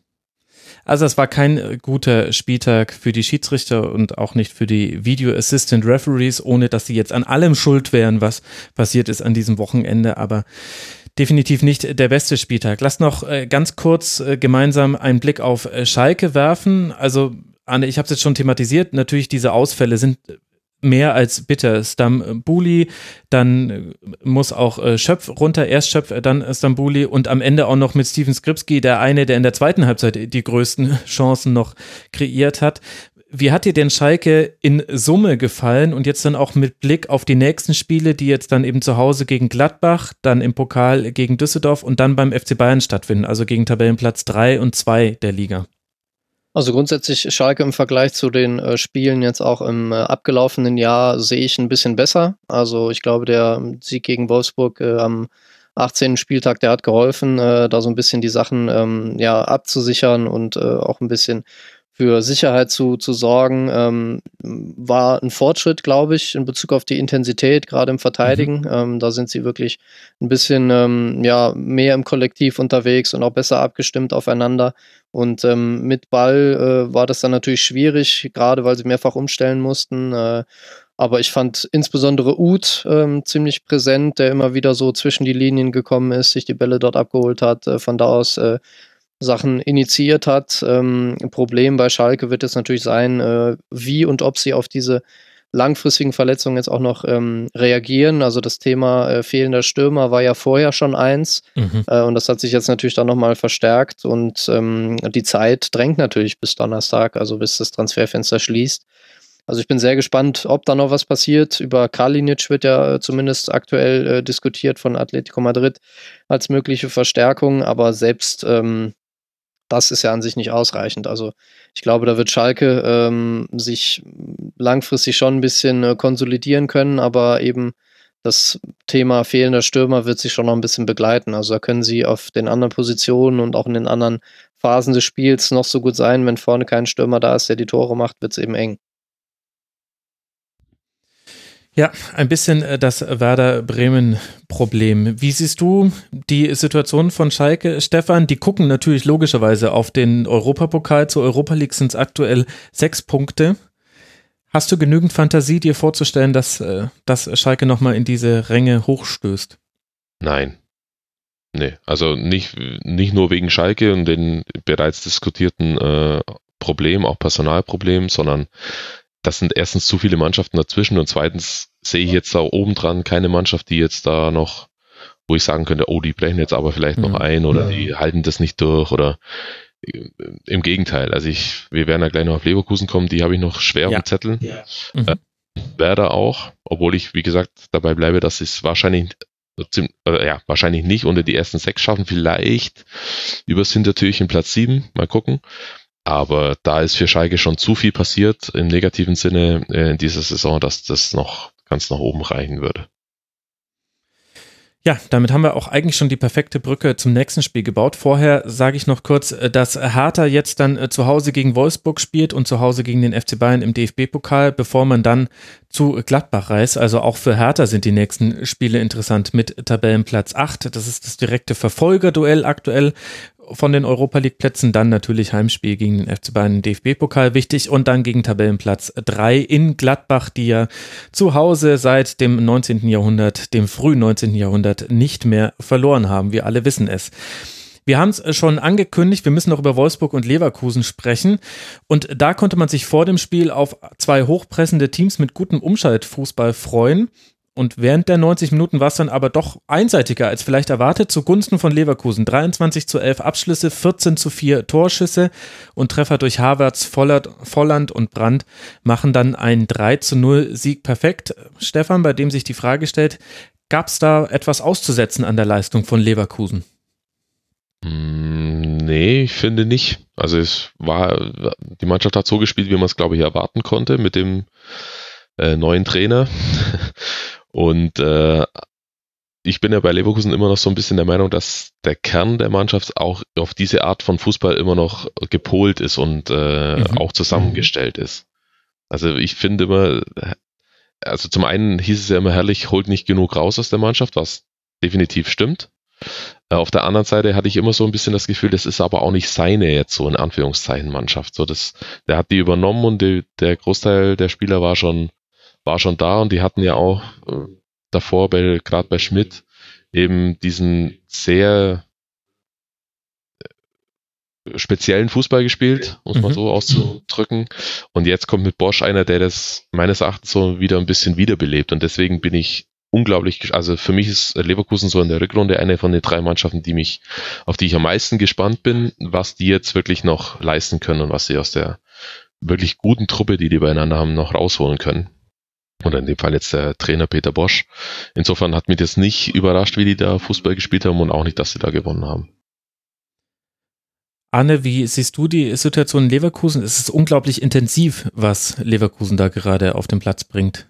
Ja, finde ich auch. Es ist unheimlich spannend, ähm, die Entwicklung zu verfolgen. Äh, gegen Gladbach war es ja auch schon so ein Thema, dass sie unheimlich viele Abschlüsse kreieren konnten, aber nicht wirklich effizient waren, äh, dass sie mehr Ballbesitz hatten, ähm, unheimlich viele Torschüsse und Abschlüsse kreieren, auch aus, aus gefährlichen Situationen. Und äh, eine Woche später jetzt gegen Wolfsburg auch keine schlechte Mannschaft, ähm, dann schon mit einem 3 zu 0, was eigentlich äh, die meiste Zeit ungefährdet war, wenn man jetzt mal das Steffen-Tor, was dann aberkannt worden ist, äh, rausnimmt. Ähm, also Leverkusen ähm, wird da auf jeden Fall noch für Furore sorgen. Ob das jetzt nachhaltig ist, wird natürlich die andere Frage sein. Ne? Also Peter Bosch ist ja jetzt wirklich jemand, der für diesen radikalen äh, Stil steht und wenn dann die Mannschaften vielleicht sich ein bisschen besser darauf eingestellt haben und äh, bei Leverkusen vielleicht die ein oder anderen Abläufe dann auch mal nicht greifen, dann kann das auch schnell wieder nach hinten losgehen.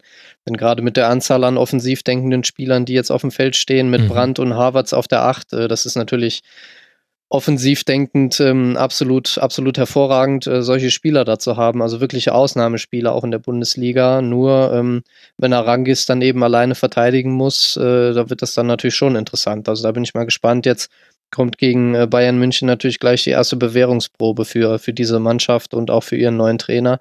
Aber ähm, ich finde es gut. Also ich bin immer froh, wenn ein Trainer kommt, der sagt, wir wollen offensiv spielen äh, und wir ziehen das durch. Und das ist äh, spannend zu beobachten, was mit Leverkusen passiert.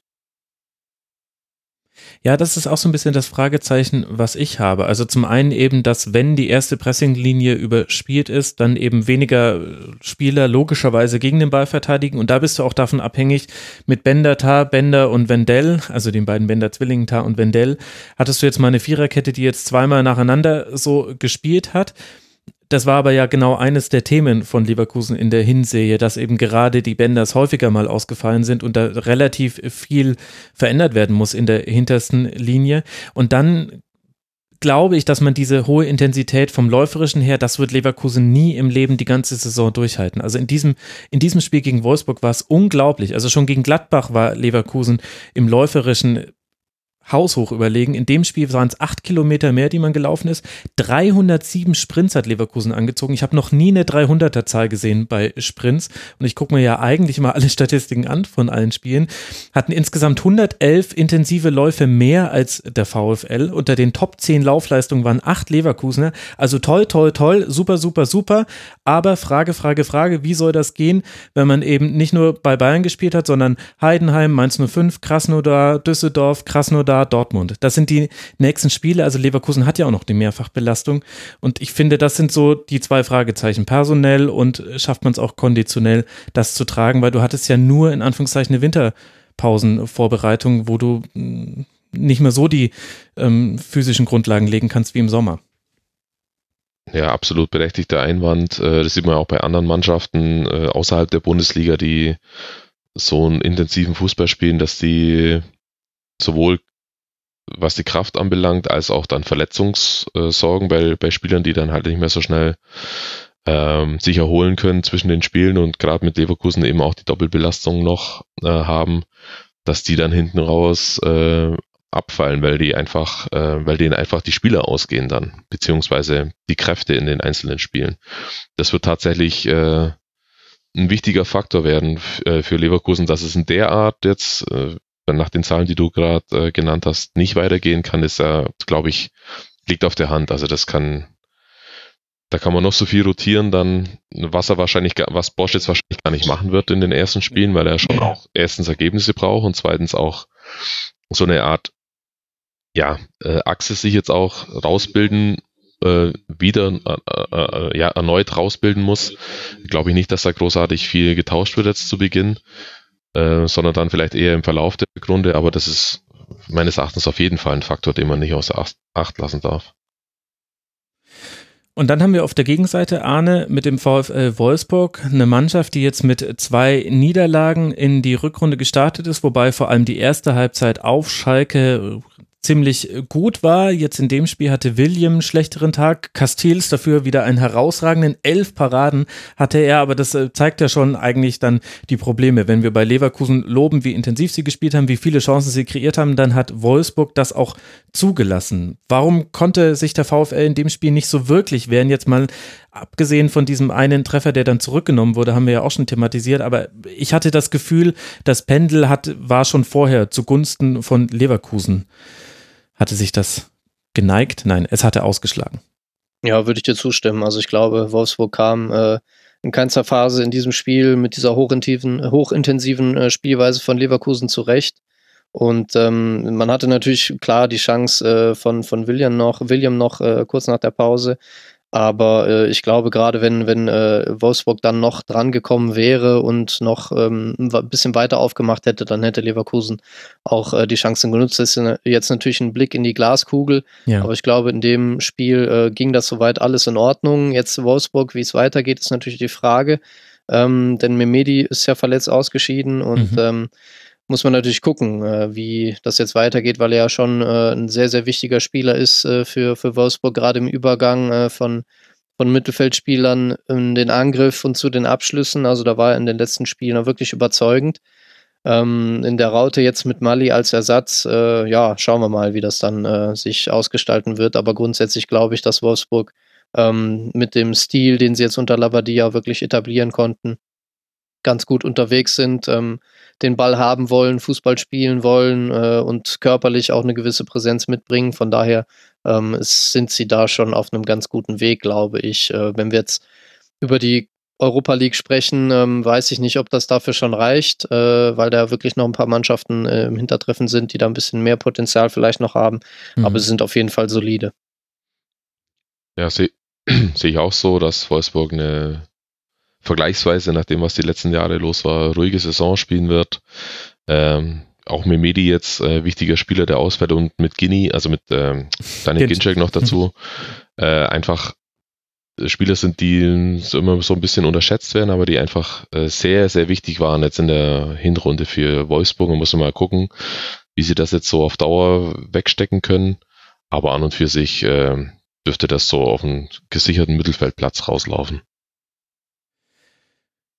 wäre jetzt auch so mein Gefühl gewesen. Ginczek wollte ich auch noch ansprechen. Weghorst hatte zwar wieder sechs Abschlüsse, aber dahinter kam fast gar nichts. Und dann hatten in dem Spiel jetzt auch noch Knoche und Brooks wirklich keinen so guten Tag neben William. Die haben kein Tackling gewonnen, keinen Ball abgefangen, nur sieben klärende Aktionen zusammen, nur einen geblockten Schuss. Also da, und da gab es noch Alternativen auf der Bank. Also ich hätte eigentlich ganz gerne mal äh, Verhaag nochmal äh, gesehen äh, in diesem neuen Wolfsburg unter Labadia, weil so viele Einsätze hat er noch nicht und ich kann mir das, also ich kann mir vorstellen, dass er da reinpasst, kann aber auch gute Gründe haben, warum er nicht spielt. Udo Kai wäre noch auf der Bank gewesen. Bin mal gespannt, ob da Bruno Labbadia jetzt dann beim Auswärtsspiel in Berlin noch was verändert, beziehungsweise dann vielleicht in dieser englischen Woche, die Wolfsburg jetzt ansteht, nämlich in Berlin, in Leipzig im DFB-Pokal und dann in Freiburg. Vielleicht sehen wir dann auch mal ein bisschen Rotation, was er zuletzt ja gar nicht so sehr gemacht hat beim VfL. Ja, und damit haben wir doch diesen 19. Spieltag äh, ganz gut, ganz gut besprochen und konnten eigentlich alle Themen ganz gut ansprechen. Ich danke euch beiden. Das hat äh, großen Spaß gemacht. Zum einen äh, lieben Dank dir, Stefan Rommel aus Bremen mit der Stimme aus dem Untergrund. Ed Knallgöwer auf Twitter. Danke dir, Stefan, dass du dir die Zeit genommen hast. Ja, immer wieder gerne. Das äh, freut mich und äh, danke dir, lieber Arne Steinberg. Ed Arne Pujol auf Twitter bucht diesen Mann. Er ist sehr, sehr gut, wie man hören konnte. Freier Sportjournalist und bei fc.com ja auch in führender Position äh, verfügbar. Deswegen wusste er so genau Bescheid, was Michael Rensing beim FC so gemacht hat. danke dir, Arne, dass du mit dabei warst. Ich habe zu danken. Vielen Dank, Max. Und ich habe euch noch versprochen, lieben Hörerinnen und Hörern, dass ich ein paar Hörtipps mitbringe. Das habe ich beim letzten Mal nicht geschafft. Und wenn ihr den Tipp mit der erhöhten Geschwindigkeit befolgt, dann schafft ihr das nämlich auch noch alles wegzuhören. Zum einen empfehle ich euch ganz frisch das DFL das DLF, also Deutschlandfunk Sportgespräch zur Erinnerungskultur im Fußball. Das habt ihr ja hoffentlich alle mitbekommen, dass äh, da an diesem Spieltag viele Aktionen es von Fanszenen gab, um zu erinnern an den Holocaust kann ich sehr empfehlen. Was tun die Vereine eigentlich? Dann kann ich euch empfehlen, zum Zeitpunkt dieser Aufnahme noch nicht erschienen, aber es wird erschienen sein am Montagabend oder am Dienstagmorgen 93 mit ihrer hundertsten Ausgabe. Ich durfte auch ein kurzes Gastspiel geben. Herzlichen Glückwunsch dazu. Ich empfehle das ungehört. Sie haben ein großartiges Programm aufgefahren. Dann empfehle ich euch Mensch, Frau Nora. Das ist ein Interview-Podcast und da gibt es auch eine sportaffine Folge, Diplomaten in kurzen Hosen mit Jessica Balea darüber, wie der Sport und dabei vor allem Borussia Mönchengladbach die Beziehungen Deutschlands zu Israel nach dem Zweiten Weltkrieg geprägt hat, fand ich sehr interessant und methodisch inkorrekt. Ein wunderbarer Wissenschaftspodcast mit ihrer Jahresrückblicksfolge jedes Jahr zu empfehlen. Wenn man methodisch inkorrekt nicht eh jede Folge hört, was man tun sollte, dann wenigstens die zu den Nobelpreisen und den Jahresrückblick empfehle ich euch sehr. So, ihr habt jetzt damit was zu tun. Ich habe auch einiges zu tun. Es wird mindestens noch einen Kurzpass diese Woche geben und nächste Woche schon das nächste Tribünengespräch. Bis dahin, macht es gut, eine gute Zeit euch. Ciao.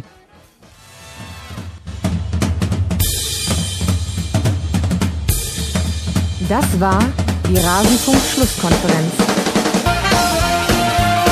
Wir geben nun zurück in die angeschlossenen Funkhäuser.